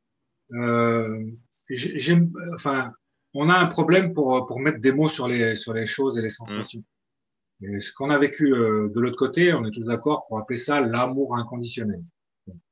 Sachant que, je te fais une parenthèse, Frédéric, pour les guides que je canalise, le mot amour signifie être relié au tout. Ça, si... Ah, alors, d'accord. Parce que du coup, ici, par amour, tu mm. vois, où, tu m'aimes ou tu m'aimes pas, ou. Euh, c'est ça. C'est conditionnel. voilà. Et si, tu veux, euh, par amour, ici, on est amené à faire des choses qui ne nous plaisent pas. Et ça, on est tous, voilà. Donc, c'est cet amour-là que je veux pas. Voilà. Euh, alors maintenant, si tu me parles d'amour inconditionnel, c'est comme j'ai dit euh, euh, sur, sur euh, l'autre coup, j'ai entendu sur euh, Tistria, là, c'est t'aurais pu être le dernier des derniers, c'était parfait. Mm. Voilà, c'est cet amour-là que je veux, moi, en fait. C'est celui-là que j'ai que j'ai respiré. peu importe qui t'es, ce que t'es, parce que voilà, c'est ok, c'est ok pour moi parce que ben parce que de ton côté aussi, tu vas être ok avec ce que je suis. Voilà, c'est vraiment. Euh... Donc, ouais, c'est L'amour, euh, voilà, bah, donc comme tu l'as expliqué, ça me va bien. Je, t'ai posé la question parce que on voit dans ta NDE que tu n'as pas vécu des étapes que certains vivent, euh, l'expression du tunnel, la, la, la, lumière blanche, oui, mais différemment, cette revue de vie qui n'est pas forcément vue par chacun de la même manière. D'ailleurs, j'en profite, chers téléspectateurs, pour vous dire que euh, ce, modèle des NDE qui avait été proposé par euh, Van Peeble et par Raymond Moody était un modèle générique, mais que tous les expérienceurs ne vivent pas chacune des étapes. Hein. Il y en a beaucoup qui passent de l'autre côté direct sans passer par le tunnel. On n'a pas forcément sa revue de vie, on voit pas forcément ses décédés. Il y a, un modèle type, on va dire, mais c'est pas parce qu'on n'est pas dedans qu'on n'a pas fait une expérience. Ah, oui, ouais. Et après, il y a une explication à ça aussi, c'est le souvenir et la capacité du cerveau à, à enregistrer tout ça. parce que tu as des gens qui sont quand même contraints de passer sous hypnose pour euh, aller chercher des infos. Hein. Oui. Alors, je t'ai parlé, euh, parlé de cet amour parce que souvent, dans les expériences dites classiques, on a la personne atterrit de l'autre côté, voilà la lumière blanche, et la lumière blanche, pour déclencher sa revue de vie, lui pose cette question Comment as-tu aimé et qu'as-tu fait pour ton prochain? Donc on voit que toi, tu, tu l'as vécu de manière différente. Oui. Oui, oui, oui. moi, ça a été euh, pour moi, pour moi tout le temps. C'est vraiment. en tout euh, cas, qu'est-ce qui se passe? Les amis, encore une fois, si vous voulez lire l'expérience complète de Frédéric, euh, lisez le livre audio ou écoutez le livre audio là, de, de, de Quentin, ce sera parfait. mais qu'est-ce qui se passe quand tu reviens? Entre guillemets, je veux dire, tu as changé de métier. Donc, autrement dit, tu quittes l'endroit où tu es et tu décides d'être artisan, puis hmm. magnétiseur. Ouais. Tu peux me dire euh, ah. comment ça se passe? Comment, ça, comment ça se passe? Bah, Du coup, euh, oui, pendant longtemps, je travaille dans la sécurité euh, de nuit. Hmm. et moi, je suis quelqu'un d'un peu vif, en tout cas, il faut, faut que ça bouge. Et donc, je transforme un petit peu l'argent que j'arrive à gagner en plus en quelque chose de c'est simple, c'est euh, j'achète des appartements, je les retape. Et une fois qu'ils sont bien retapés, je les loue et voilà, je vais en acheter d'autres. Et donc, je me transforme un petit peu en marchand de biens, en marchand de sommeil, on va dire. Non, non, mais voilà, c'était, c'était correct, mais voilà, je faisais de l'argent comme ça. Beaucoup d'argent, enfin voilà, il n'y avait pas de problème. Mais quand euh, je me suis sorti du coma, j'ai dit, euh, je veux pas vivre comme ça. En fait, c'est pas ça qui m'intéresse. Et d'ailleurs, euh, effectivement, avec un peu de hauteur, j'avais de l'argent et, euh, j'avais que ça en fin de compte. Dans ma vie, je, je me faisais un petit peu chier pour rester poli, quoi. Donc, euh, je décide de tout foutre en l'air, tout ça. C'est-à-dire que j'ai revendu tous les appartements que j'avais.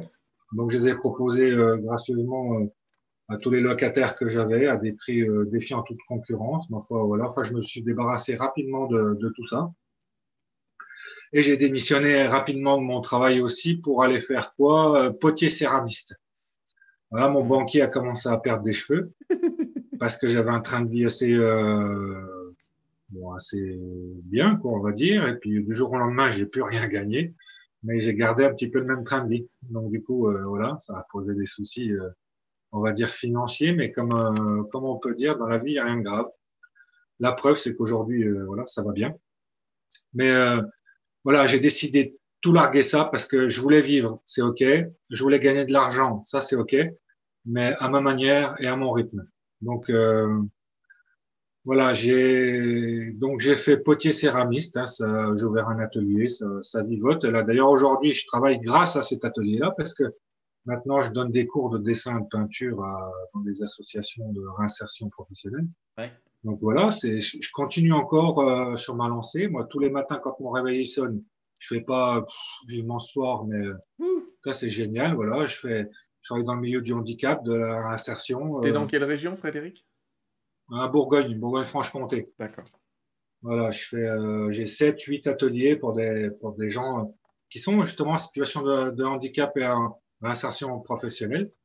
Et moi, là-dedans, je fais du dessin, de la peinture, de la sculpture avec eux. Et puis, euh, bon, t'imagines bien un petit peu de pédagogie. Euh, ouais, ouais.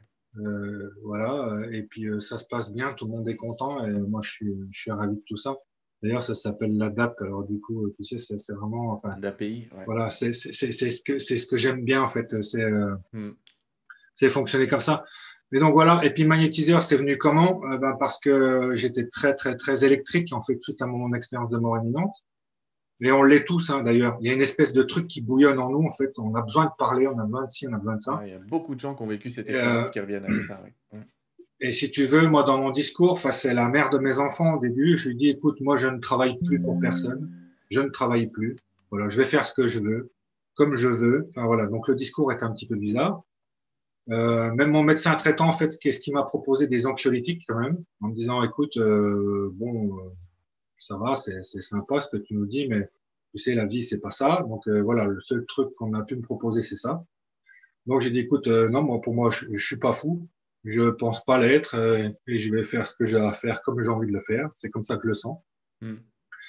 Et euh, donc, euh, ma compagne de l'époque, elle me dit, écoute, je connais magnétiseuse, tu devrais aller la voir et tout ça. Je dis, je vais aller la voir si tu payes, parce que moi, je paye pas ces gens-là, c'est des charlatans, des...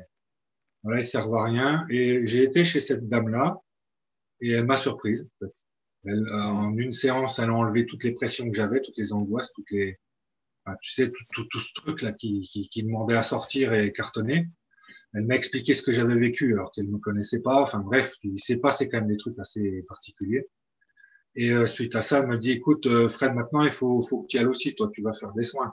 Non, mais j'ai euh, non, il n'y a pas un quart d'heure, je vous prenais pour des charlatans. C'est pas pour me transformer en l'un d'eux, tu vois ce que je veux dire. Ouais. Et ça a mis trois ans à peu près. Elle a mis trois ans pour me convaincre.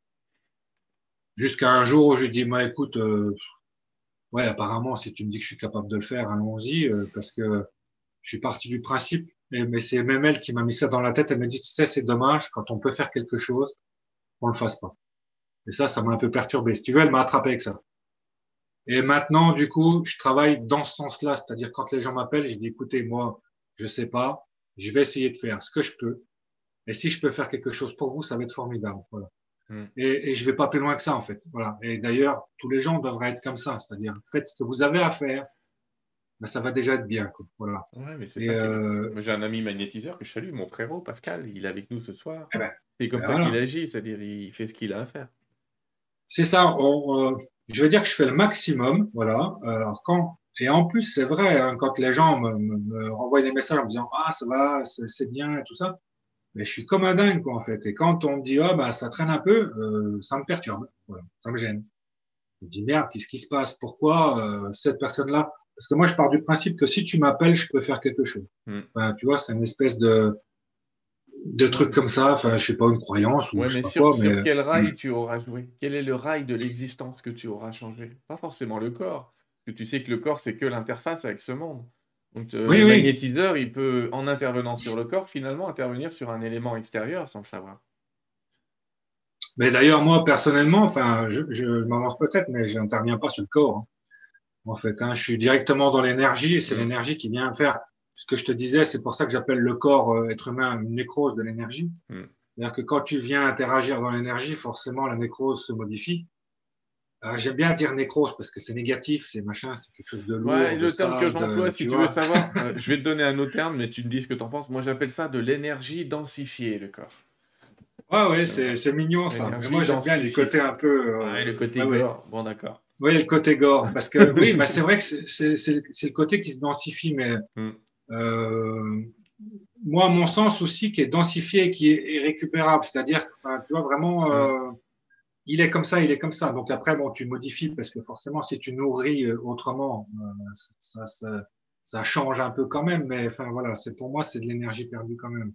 Enfin, je suis Frédéric, je, je donnerai toutes tes coordonnées tout à l'heure pour ceux qui voudraient te rencontrer. Mais ce qui m'intéresse, c'est aussi la suite de ton aventure parce que il y a un événement qui est arrivé un peu plus tard et qui est assez particulier. C'est que tu nous as parlé tout à l'heure de ton grand-père René. Et ton grand-père, eh ben, il est de retour, j'allais dire. C'est que ton, grand-père s'est proposé euh, à toi, et je voudrais que tu nous racontes un petit peu comment tu as retrouvé ton grand-père dans cette vie encore. Ouais. Alors ça, c'est euh, assez, euh, assez particulier, parce que du coup, c'est ma compagne, donc Sabine, qui est... on s'est connus après mon expérience. Hein. je me suis séparé de la mère de mes enfants. Enfin mm. bref, je vous la fais courte, mais voilà. Donc je suis de nouveau avec quelqu'un et qui est donc très intéressé par tout ça et forcément les premières conversations qu'on a pu avoir, j'ai dit tiens je fais l'expérience de mort imminente, tout ça, ah génial, machin, enfin bref. C'est quelqu'un qui, euh, qui est un peu là-dedans et qui essayait mmh. depuis longtemps de faire l'écriture automatique, l'écriture inspirée. Et puis elle me disait, ouais, mais toi, tu, tu fais pas ça ben, Je dis non, ça m'intéresse pas, euh, enfin, voilà, aucun intérêt.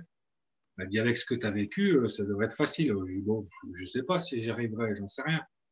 Et du coup, bon, bah, c'est sous son influence, quelque part, que, que j'ai réessayé toutes ces choses-là. Et puis, effectivement, je me suis aperçu que j'étais directement lié avec mon grand-père et, euh, et, que ça écrivait pas mal, quoi. Voilà. Donc, du coup, il y a un, petit projet qui était, euh, qui est encore en, en, suspens, mais euh, c'était de, de, réécrire avec lui, en fait, tout ce que j'avais oublié sur mon expérience. Donc, euh, c'est un, un, gros boulot parce que euh, il faut que j'écrive euh, et, et, retraduire tout de suite derrière. Enfin, c'est-à-dire que moi, je je sais pas comment ça s'appelle. Ça doit être euh, écriture inspirée. C'est j'entends et j'écris après. Mais ce que j'écris, si je te donne les feuilles, c'est bien souvent des fois lisible, illisible. Pardon. Et donc il y a un gros problème de, de, de traduction par rapport à ça. Enfin voilà, c'est un, gros chantier à mettre en place. Mais j'avais commencé avec lui euh, de faire ça, puis après on a fait deux trois trucs euh, forcément assez assez pertinent parce que euh, j'avais toujours eu, enfin, je, reste toujours un petit peu euh, sceptique avec euh, ces connexions, tu vois. Mm. Je, t'en ai peut-être déjà parlé un peu ou pas, mais euh, voilà. Donc il faut moi des, des preuves, des choses. Alors euh, effectivement, j'ai eu j'ai eu des trucs et je, je, sais bien que voilà, ça sort pas de ma tête. C'est pas moi qui les fantasme, mais que ça vient bien de, de lui et, et d'autres, hein, parce que quand je fais des soins aussi, c'est pareil. Alors, je m'appelle euh, euh, médium thérapeutique. C'est-à-dire que moi, j'ai des, des, connexions médium. Alors, euh, je le dis là maintenant, hein, ne venez pas ou m'appelez pas pour ça, parce que voilà, c'est ce qui s'était passé une fois. Euh, je l'ai vraiment pour les gens qui sont, euh, alors comme je disais tout à l'heure, tu vois, entre se jeter par la fenêtre et avoir un message. Mm. Il y a des gens qui sont vraiment en souffrance en fait de euh, d'avoir perdu quelqu'un ou de, en attente d'un message ou quoi que ce soit. Et je me suis aperçu en fin de compte que, ou alors si ça peut l'aider euh, psychologiquement ou les choses comme ça, et eh ben là j'ai des perceptions. J'ai une très très bonne perception, mais c'est vraiment euh, lors d'un soin. Mmh. Et euh, souvent on m'a dit oh, vous pourriez faire en salle et tout ça, tu sais comme les médiums. Non non, c'est vraiment pas mon truc. Mais c'est pour ça que je me je, je m'auto proclamais en fait médium thérapeutique. C'est-à-dire que voilà, je vais vraiment avoir un message et c'est pas euh, coucou, je vais bien et tout ça. C'est vraiment des choses pertinentes et euh, tout de suite tu sens que la personne qui prend le message, elle est apaisée, ça lui fait du bien et je pense qu'elle laisse de côté les anxiolytiques après. Donc euh, voilà, c'est vraiment. Euh, Les médiums ont un, véritable rôle thérapeutique, euh, Frédéric. Ben, moi, c'est là, là-dessus que je veux rester en tout cas. Mmh. c'est pour ça.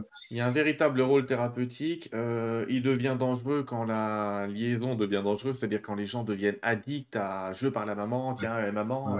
C'est comme les gens qui m'appellent en disant je parlais à Saint-Germain, il était gentil, j'ai pas son portable là, excuse-moi. Oui, oui c'est ça. c'est ça. Je, je, je, le dis et je le fais exprès parce que euh, moi, j'ai eu des, des, très beaux messages, très beaux, j'entends, parce que les gens se, se sentent vraiment mieux euh, mm. émotionnellement. Et derrière ça, effectivement, tu as raison, c'était un texto en disant euh, est-ce que vous avez eu de nouveau une connexion mm. ou est-ce que vous avez quelque chose à voilà non, non enfin je passe pas ma vie avec ça et puis j'avais presque oublié même la connexion et, et, et, tout ce qui s'était passé ou tout ce qui s'était dit mais voilà mais c'est moi, moi c'est ça qui me fait peur aussi, c'est que les gens s'accrochent vraiment à, à, moi ou à d'autres euh, pour, ces trucs-là. Donc, euh, je suis vraiment euh, avec des freins par rapport à tout ça. Quoi. Il y a quelques personnes décédées qui ont des messages à passer longtemps, mais la plupart du temps, il faut leur foutre la paix pour parler gentiment. Oui. Laisser leur vivre leur chemin de l'autre côté. D'ailleurs, les amis, en parlant de leur chemin de l'autre côté, je fais un petit teaser. Au mois de juin, parce que rendez compte, j'ai préparé des émissions jusque-là, mais au mois de juin, on sera avec un réalisateur de l'INRES sur un reportage de ce qui se passe entre deux vies. Et quand vous allez comprendre ce qui se passe entre deux vies, vous allez comprendre aussi que ça peut être bien de laisser les morts enterrer les morts, comme disait la phrase célèbre, euh, et qu'il faut passer à autre chose. Frédéric, moi je te propose de passer à des questions-réponses. Ah oui. Alors, en attendant que nos amis, si vous avez des questions, j'en ai noté déjà quelques-unes, mais vous mettez point d'interrogation, point d'interrogation dans le chat, votre question et deux points d'interrogation. On ne pourra pas les prendre toutes. Oui, je vais faire un tri. Oui, ce sera totalement partial, mais c'est comme ça. Euh, j'ai préviens, parce qu'on va me dire pourquoi tu n'as pas pris la question? et, je ne vais pas forcément avoir les réponses à toutes les questions. Hein. Parce que je choisis. Alors, en attendant que nos amis nous passent des questions, je vais parler un peu de toi, parler un peu de tes sites. J'ai un premier site que j'ai noté qui s'appelle magnétiseurdijon.canalblog.com dans lequel mm. on pourra voir quand, quand tu vas recommencer des conférences, on aura des nouvelles là-dessus. Oui, oui, oui, là-dessus, oui. Bon, on t'en parle pas vite, mais bon. De toute façon, les amis, je le répète, tous les liens que je vous donne sont sous la vidéo. D'ailleurs, eh, pendant que j'y pense, on est à 70 personnes d'être 70 000 abonnés. Si vous pouviez vous abonner à ma chaîne, J'aimerais bien le chiffre 70 000, c'est sympa, j'aime bien, ça fait plaisir, comme dirait l'autre. On y va? Allez, c'est pas grave. ils, ont, ils, ont, ils, ont, tous fait ça déjà. oh, je suis pas sûr. Les, algorithmes de Facebook, les gens ne les connaissent pas en fait. Ça dépend du nombre d'abonnés, du nombre de pouces que vous mettez euh, la vue des vidéos. Bon.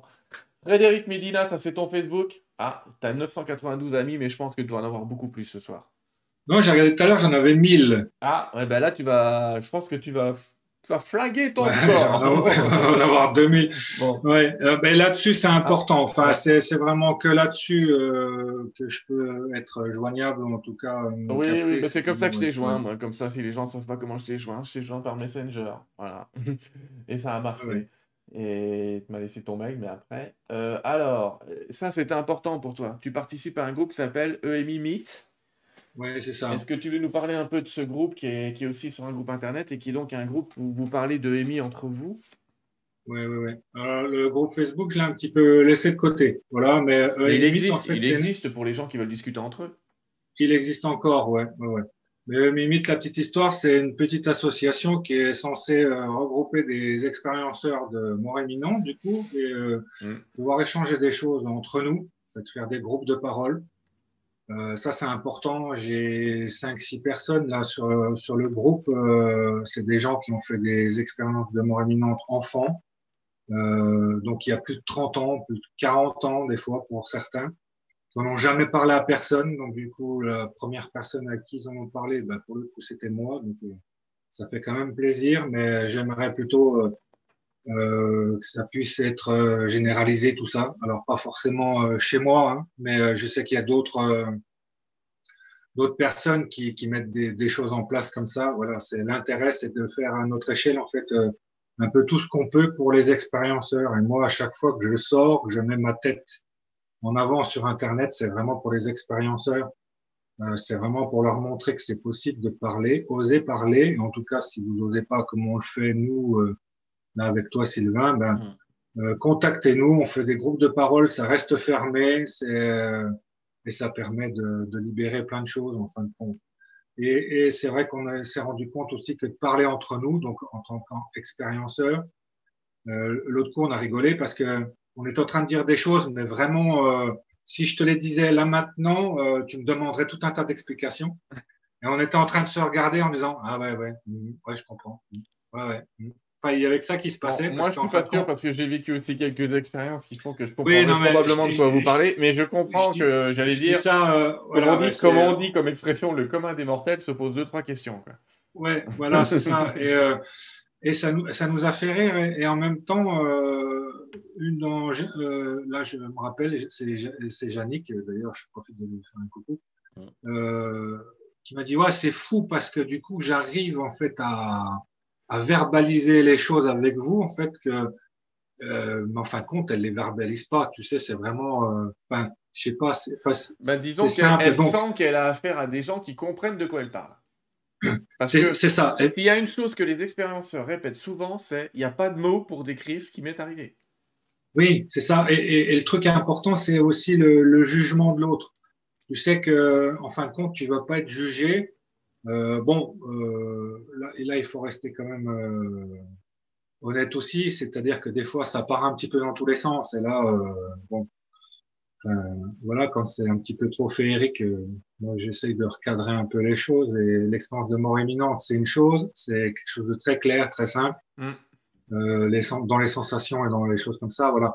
dès que ça commence à partir un peu dans tous les sens, effectivement, on peut être il, il faut faire gaffe et je vais faire une alerte parce que j'en ai même vu dans le chat, mais il y a une différence entre une expérience de mort imminente euh, ou le, voyage astral, voilà, le voyage astral dans lequel on peut être dans des univers parallèles très différents, un peu différents, moins différents, et il y a une multitude de mondes parallèles dans lesquels on peut vivre des expériences euh, qui sont pas vraiment des EMI, qui sont quand même des expériences hors corps, elles sont non négligeables pour ça, mais qui sont pas du même ordre. Donc, et, D'ailleurs, il y en a qui vivent des fausses EMI euh, dans ce ouais, C'est ça. Euh, et, et, moi, personnellement, enfin, en tout cas, de, de mon expérience et de, de, ce que j'ai pu être amené à observer, euh, dès que tu commences à parler de d'autres sphères que terrestres, je suis déjà à, à, à m'amener à me poser la question sur l'EMI, enfin, en tout cas, sur ce que j'ai vécu. Je dis mm. pas que ce que j'ai vécu est plus important que ce que les autres vivent, mais voilà.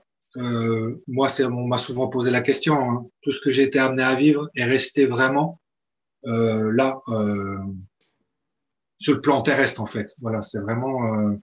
Euh, et, et, et, les expérienceurs que j'ai autour de moi, c'est, souvent euh, le cas. Après, il y a quelques petites mmh. Euh, choses qui, qui viennent se, se, greffer, mais dès que ça devient un petit peu trop voilà, j'ai du mal un petit peu avec Bon, en tout cas, je ne suis pas en train de dire, chers amis, que le, voyage astral n'existe pas. Au contraire, il existe. Je dis juste que ça nous emmène dans des mondes qui sont différents, dans, une autre, ah un autre type d'expérience. Et il faut pas mélanger les sujets. Enfin, moi, personnellement, euh, je parle de mon témoignage et c'est une expérience de mort imminente, c'est rien d'autre. Hein. Après, les voyages astrales, je sais pas les faire, j'en ai jamais fait. Euh, enfin, voilà, c'est. Et je respecte complètement ça. Allez, Frédéric, euh, on est parti pour le jeu de questions on y va direct. La première, euh, la première elle, est de, elle est de moi. Elle est de moi, ah. tu vois. Je, je, me sers en premier, je suis comme ça.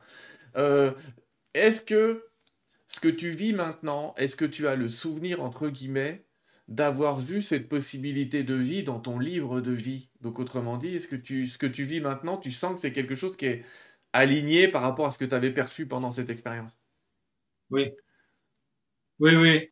Oui, question suivante. Question suivante, bon, de Madame euh, Liliane. non, oui, complètement. Alors, euh, peut-être pas à 100%, mais oui, je sais que je suis en, accord avec ce que, avec ce que j'ai vu euh, et, et amené. Oui, oui, c'est ça, complètement. D'accord. Plus en accord que ce que j'ai pu l'être avant 2009, en tout cas. Je suis sympa, je démarre par les questions simples. Liane, tout à l'heure, nous a écrit La peur de la mort chez toi a-t-elle disparu?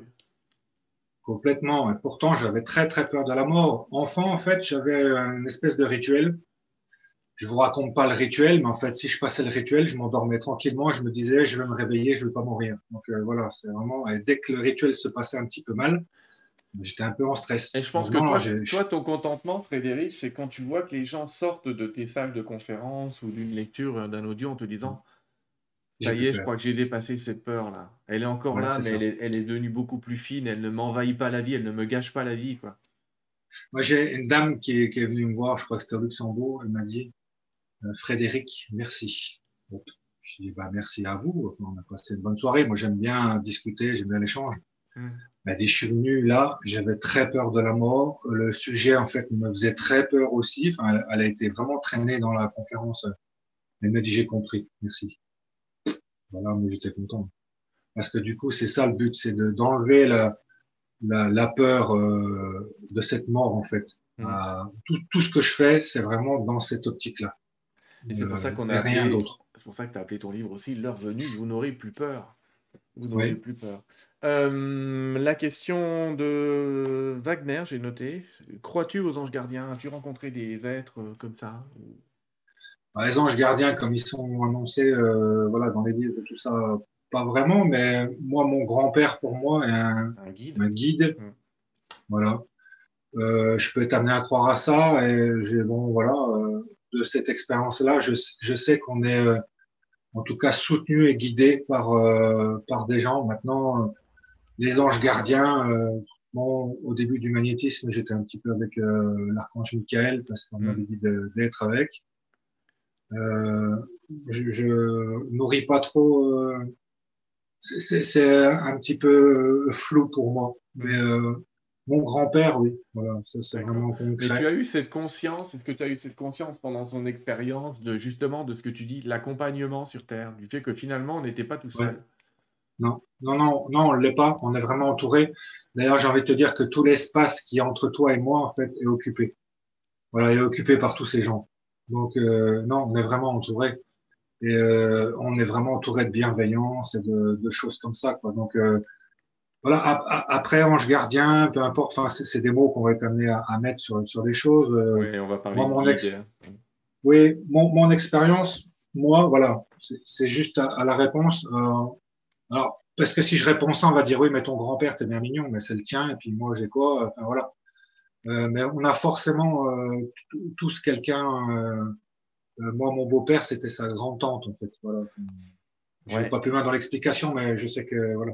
on a tous en fait quelqu'un qui nous attend. Euh, quelqu'un ou quelqu'un. Euh, oui, bah, après, derrière mon grand-père, j'ai eu un chapelet de, de personnages en fait qui étaient euh, aussi là, très protecteurs et très bienveillants envers moi, hein, mm. parce que du coup, j'étais amené à me juger aussi. Hein, c'est ce qu'on n'a pas trop dit tout à l'heure, mais j'étais amené à me juger par rapport à ce que j'avais fait de, bah, de travers.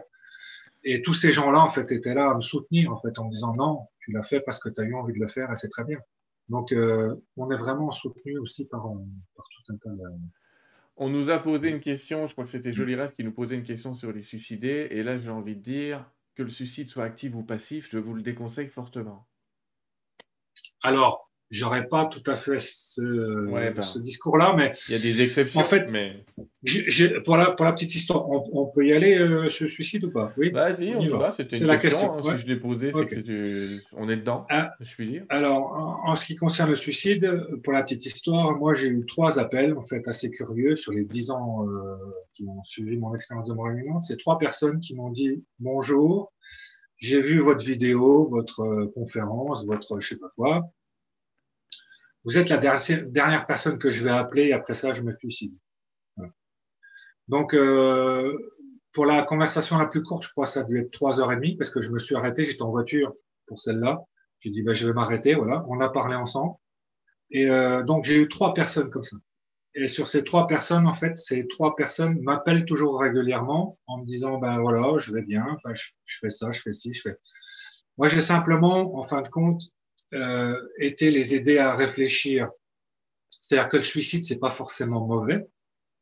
Euh, ça peut être euh, aussi décidé. C'est-à-dire que, comme j'ai dit tout à l'heure, on a notre livre et notre vie, on a décidé, voilà, de comment on est, où on est, avec qui, avec quoi, et comment on meurt aussi, de maladie, d'accident, de, de, peu importe. Il y a une date bien précise à tout ça. Et ça, c'est prévu, voilà et ça peut être prévu aussi donc de se donner la mort. C'est comme ça, ça peut être compliqué à entendre, mais c'est comme ça. Donc c'est pour ça qu'à chaque fois qu'on parle de suicide, je dis attention, tous les suicides ne sont pas mauvais, parce que moi j'ai eu des connexions avec des gens suicidés qui sont très bien, parce que c'était leur décision. Et ça se respecte. Et quand c'est leur décision, c'est juste parfait.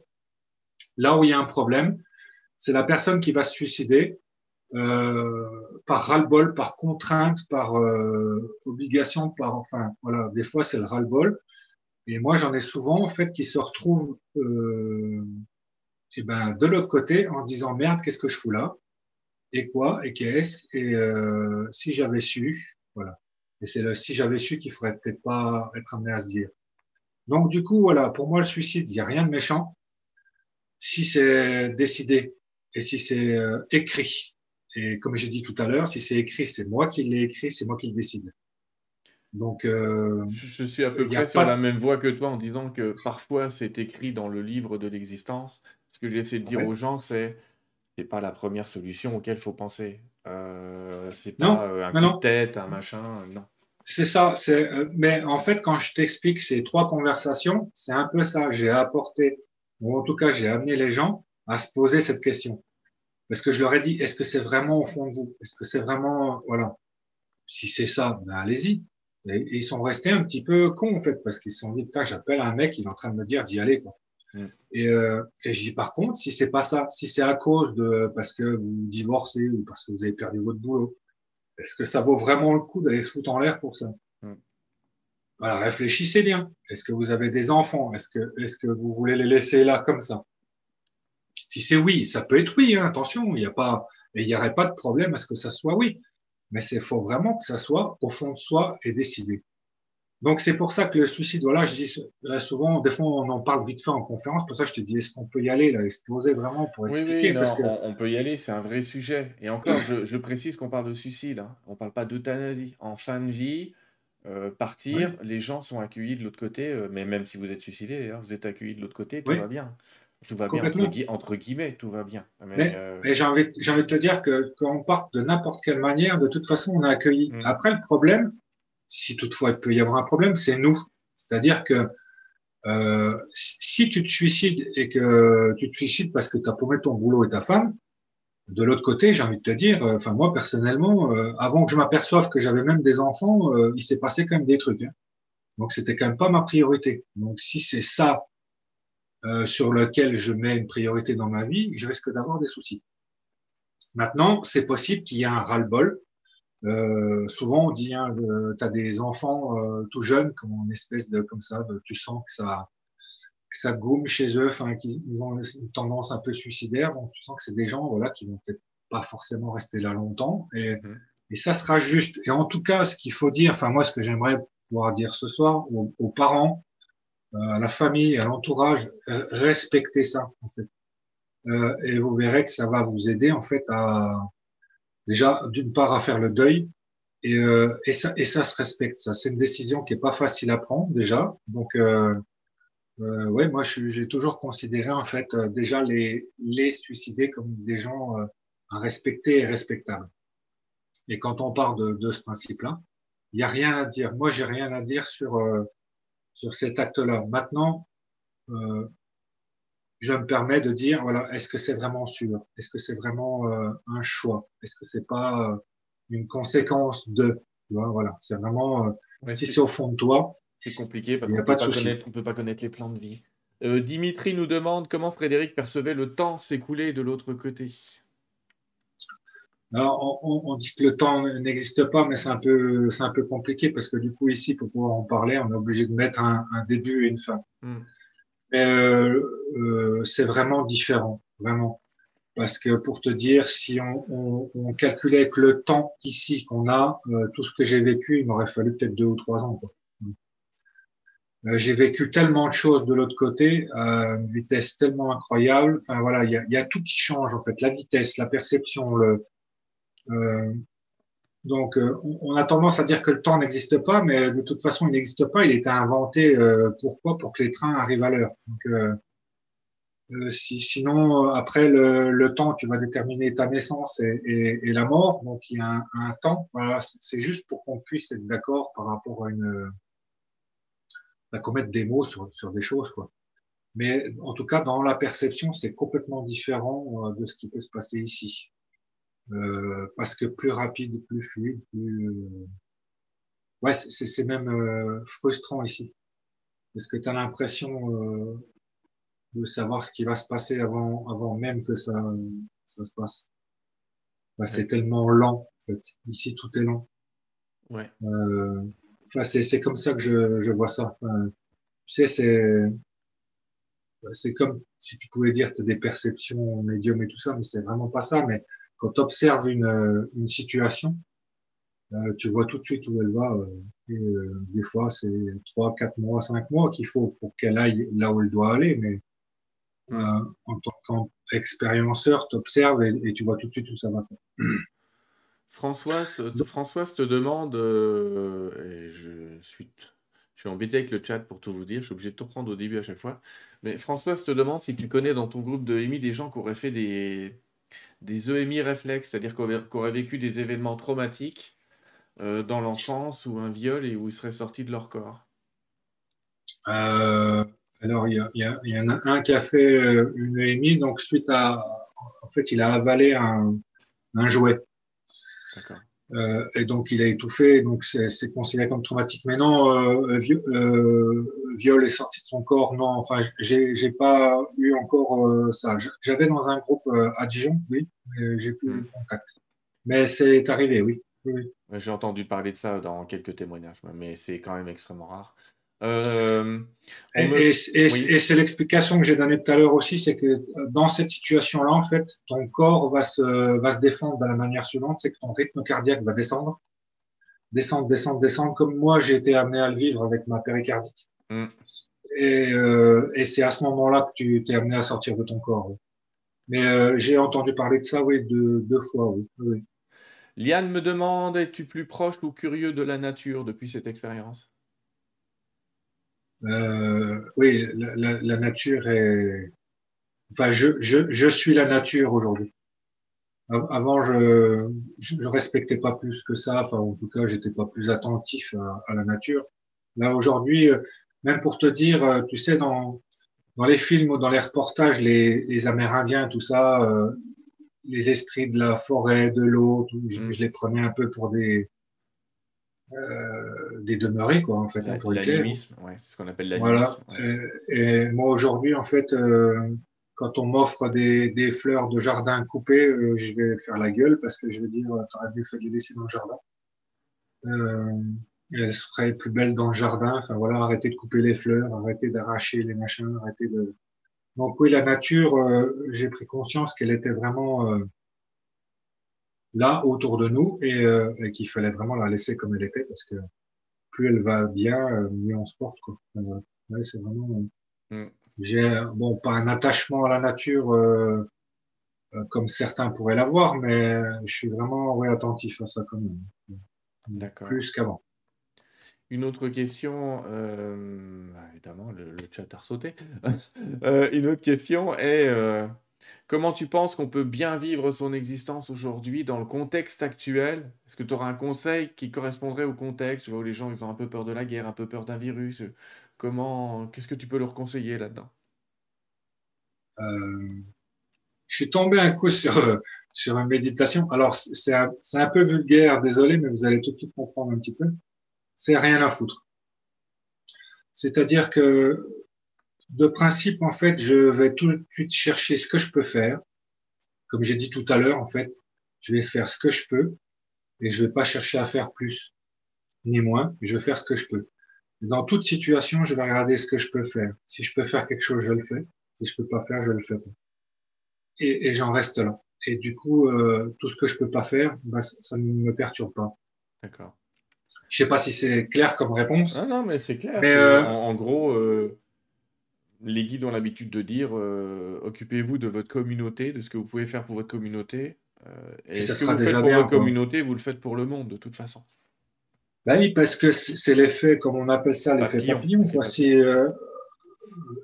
pour être plus clair, hein, effectivement, je suis vigilant, je recycle, je consomme pas plus que ça des choses bah, je, je euh, n'allais pas croire que je suis quelqu'un qui, qui, se fout de tout. Hein.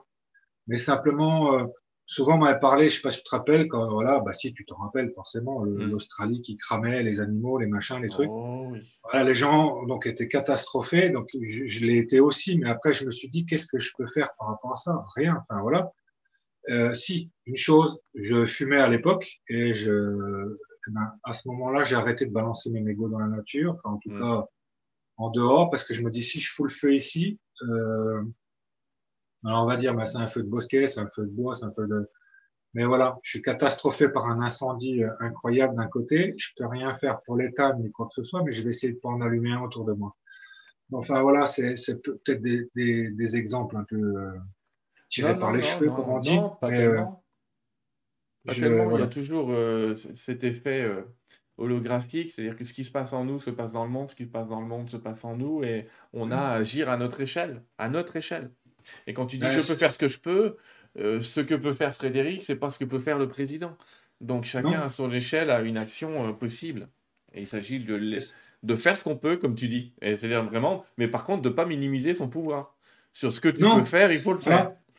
Voilà, voilà. Et, effectivement, je serais frustré si, si, je sais faire quelque chose et je ne le fais pas. Ça, par contre, mm. oui, je ne serais pas bien. Mais donc, je fais en sorte d'être bien. Donc, tout ce que je peux faire, je le fais. D'accord. Et euh. On nous demande si pendant ta NDE, tu as rencontré des, des animaux que tu aurais connus. Alors, les animaux, non, c'est assez curieux parce que même mon grand-père, j'aurais pu rencontrer euh, ses chiens. Mm. Parce qu'il était très proche de, de ses chiens. Et euh, ça m'a même euh, interloqué en fait. J'ai pas croisé un seul animal en fait lors de mon expérience, sauf ce fameux lézard là, dont je vous ai raconté le, la petite anecdote, mais parce que j'observais ce caillou qui tombait, euh, enfin voilà, parce qu'il avait bougé la queue. Mm. Mais non, sinon j'étais euh, même surpris de ne pas voir plus d'animaux que ça, parce que j'avais même eu des moi des animaux domestiques auxquels je tenais, quoi, et je les ai pas revus. Euh, il y en a qui on voit, mais il y en a qu'on voit pas. Ça dépend, ça dépend des personnes, ça dépend des expériences. Oui, oui, moi j'en ai, pas vu, ou en tout cas j'en ai pas le souvenir, parce que c'est encore euh, possible aussi. Parce que, euh, il faut aussi, on, disait au début sur les limites, pour être expérienceur, il faut deux choses, il faut faire l'expérience, et puis la deuxième, il faut s'en souvenir. Parce que tu as, as, beaucoup de gens en fait qui viennent te voir après une conférence et qui te disent mais j'ai quand même bien l'impression que j'ai vécu un truc comme vous. Quoi. Ouais. Tu sais qu'aujourd'hui en France, on considère que c'est 2% euh, de la population qui a connu une NDE, par exemple, euh, euh, dans, dans, une, dans un après une, une, déclaration de mort dans un bloc opératoire. Et je pense qu'on est plus près des 10 que des 2%. Hein. Oui, ouais, moi, puis je suis beaucoup plus parce que c'est vraiment, il y en a beaucoup qui l'ont fait à la naissance aussi. Euh, et, euh, et puis après, bah, il faut être capable de s'en rappeler aussi. C'est pour ça que c'est intéressant le fait de, de, se rendre visible en fait à, un peu au, grand public, parce que moi personnellement, qui, qui m'a apaisé, c'est Nicole Dron. C'est pour ça que je l'appelle ma petite sœur, mm. parce que j'ai vu un reportage à la télé, euh, mais j'y mets attends, ce qu'elle est en train de dire, c'est ce que j'ai vécu. Je ça mettait des mots sur ce que j'avais vécu. Ça, ça, ça, ça, a déclenché tout un tas de trucs, quoi.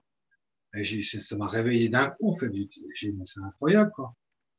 Et puis en plus de voir cette, cette petite bonne femme raconter des trucs, euh, tu te dis, elle, elle peut pas dire n'importe quoi. Enfin, voilà, c'est pas. Non, elle est. Elle dit, elle, elle, dit pas ça pour euh, pour faire plaisir, pour voilà. Donc euh, c'est ça qui m'a remis moi un petit peu. Elle a dit un truc important et c'est pour rebondir sur euh, la nature tout à l'heure. Euh, je vais dire comment je considère la nature aujourd'hui. C'est que c'est Nicole Dron qui a réveillé ça chez moi, mais j'ai eu cette sensation-là aussi. Elle a dit j'ai vu un brin d'herbe et j'ai pas eu l'impression d'être plus important que lui. Voilà. Et c'est comme ça maintenant que j'appréhende la nature. C'est-à-dire que le brin d'herbe que j'ai en face de moi, en fait, il a la même énergie que la mienne. Mm. Donc, euh, lui et moi, on est pareil. Enfin, ça, ça pourrait être un peu bizarre. C'est pour ça que les médecins, après, te, te prescrivent des anxiolytiques. C'est quand tu commences à dire que... C'est des expériences du tout. Euh, il y en a qui la vivent, encore une fois. Euh, ah oui, mais tu, tu, Tu, tu, te rends bien compte dans la société dans laquelle on vit, si tu commences à dire que tu es pareil que les plantes, l'énergie... Oui, alors ça fait très babacou l'année 70 et il y en a qui vont parler du mot New Age, mais en attendant, c'est voilà. quoi ils parlent puisqu'ils ne l'ont pas vécu. Et ne peut en parler que quelqu'un qui l'a vécu. Euh, et c'est vrai que c'est difficile. C'est vrai que c'est pour ça que on comprend les expérienceurs d'un côté, et les expérienceurs comprennent aussi ceux qui ne l'ont pas vécu, parce qu'ils étaient comme eux avant, hein, j'allais dire. Oui, c'est ça. Mm. Ah bah moi, de toute façon, euh, tu m'aurais dit ça il y a 10 ans, voilà, je t'aurais rayonné. Hein. Oui, c'est gentil, l'autre. Comment ça, je vais faire de la poterie euh? Ah, mais c'est complètement juste. Enfin, c'est c'est incroyable le changement que ça a pu euh, déclencher chez moi. Enfin, la remise en question, elle est, juste incroyable. Hein. En tout cas, cher Potier, cher Frédéric, je voudrais vraiment te remercier d'avoir participé à cette émission. Tu te rends compte, on en a deux heures d'émission? Non On les a fait les deux heures. On, a fait les deux heures. On va, euh, on va s'arrêter. On va s'arrêter. Il n'y a, plus de piles, c'est ça? C'est pas qu'il n'y a, plus... non, c'est pas qu'il y a plus de piles. J'ai encore des piles dans le micro, mais on va quand même s'arrêter là. Euh, je voudrais vraiment te remercier. Je vais faire une petite présentation de l'émission suivante. Et puis, je, vais te, je vais te laisser les mots de la fin pour que tu, tu dises ce que tu as envie de dire à l'humanité, j'allais dire. je te laisserai le dire après. Je te laisserai une petite minute ou deux où tu peux dire tout ce que tu veux. Alors, et donc on se, on se, revoit dans une minute. Les amis, merci beaucoup. Merci Frédéric d'avoir euh, d'être intervenu. Tu nous as aidé à avoir un peu moins peur de la mort et crois-moi, ça fait plaisir. Ça fait plaisir. On va retravailler ce thème, les amis, euh, le mois prochain. Euh, avec, vous verrez qui. Hein, je vous laisse la surprise, mais parce que je ne veux pas me tromper dans leur nom. Mais on parlera de 8 bonnes raisons de croire en l'au-delà. Vous verrez ça. On en reparlera au mois de juin sur l'entre-deux-vie, mais je vais vous parler de la prochaine émission. La prochaine émission, elle est un peu spéciale, parce qu'en fait, elle existe déjà. Je l'ai déjà enregistrée. Donc c'est une émission enregistrée, ce ne sera pas une émission en direct. Je sais parce que vous allez m'écrire dans le chat en disant pourquoi il ne répond pas aux questions? C'est juste que euh, je ne peux pas, c'est dans le passé. L'émission a été enregistrée, c'est un juste entre nous que je l'ai enregistré avec le docteur euh, Louis Fouché. Et avec Louis, euh, que vous avez peut-être connu pendant la crise Covid, qui est un médecin anesthésiste qui a ouvert l'idée que potentiellement tout ça était un petit peu étrange, on va dire ça comme ça pour pas qu'on coupe ma vidéo. Globalement, on a été plongé avec lui un petit peu plus dans sa philosophie personnelle, dans, dans sa vision de la vie et de l'existence, comme on l'a fait avec Elisabeth de Caligny, mais avec lui Fouché, c'est une émission formidable. J'ai une chance que vous n'avez pas, c'est que je l'ai déjà vu. Ah oui. Mais donc je peux vous dire, c'est pas parce que je l'ai fait, et vous verrez que pour une fois je me tais plus que je parle, euh, parce que c'est un grand, il a une grande philosophie de la vie, et c'est intéressant d'avoir de temps en temps des gens qui sont un petit peu philosophes, ça peut nous aider. Voilà, donc ça c'est euh, dans 15 jours les amis. En attendant, Frédéric, merci encore de ta présence, merci mille fois. J'invite les gens euh, à regarder sous la vidéo le lien, à aller écouter tout ce que peut faire Quentin par ailleurs.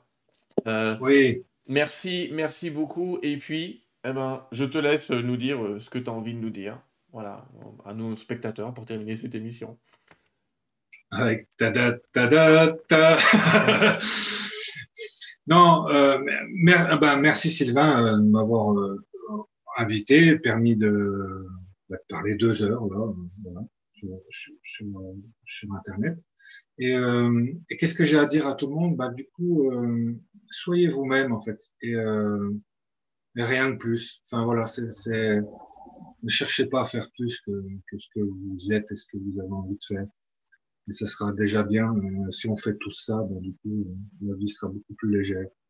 Voilà. Et puis, euh, vous tracassez pas pour euh, pour ce qui n'est pas palpable ou accessible. Voilà. Laissez faire euh, ceux qui peuvent faire. Voilà. Et puis vous faites ce que vous avez à faire.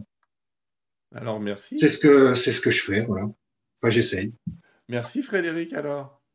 Eh ben, Et à bientôt. C'est au plaisir, hein. Au plaisir.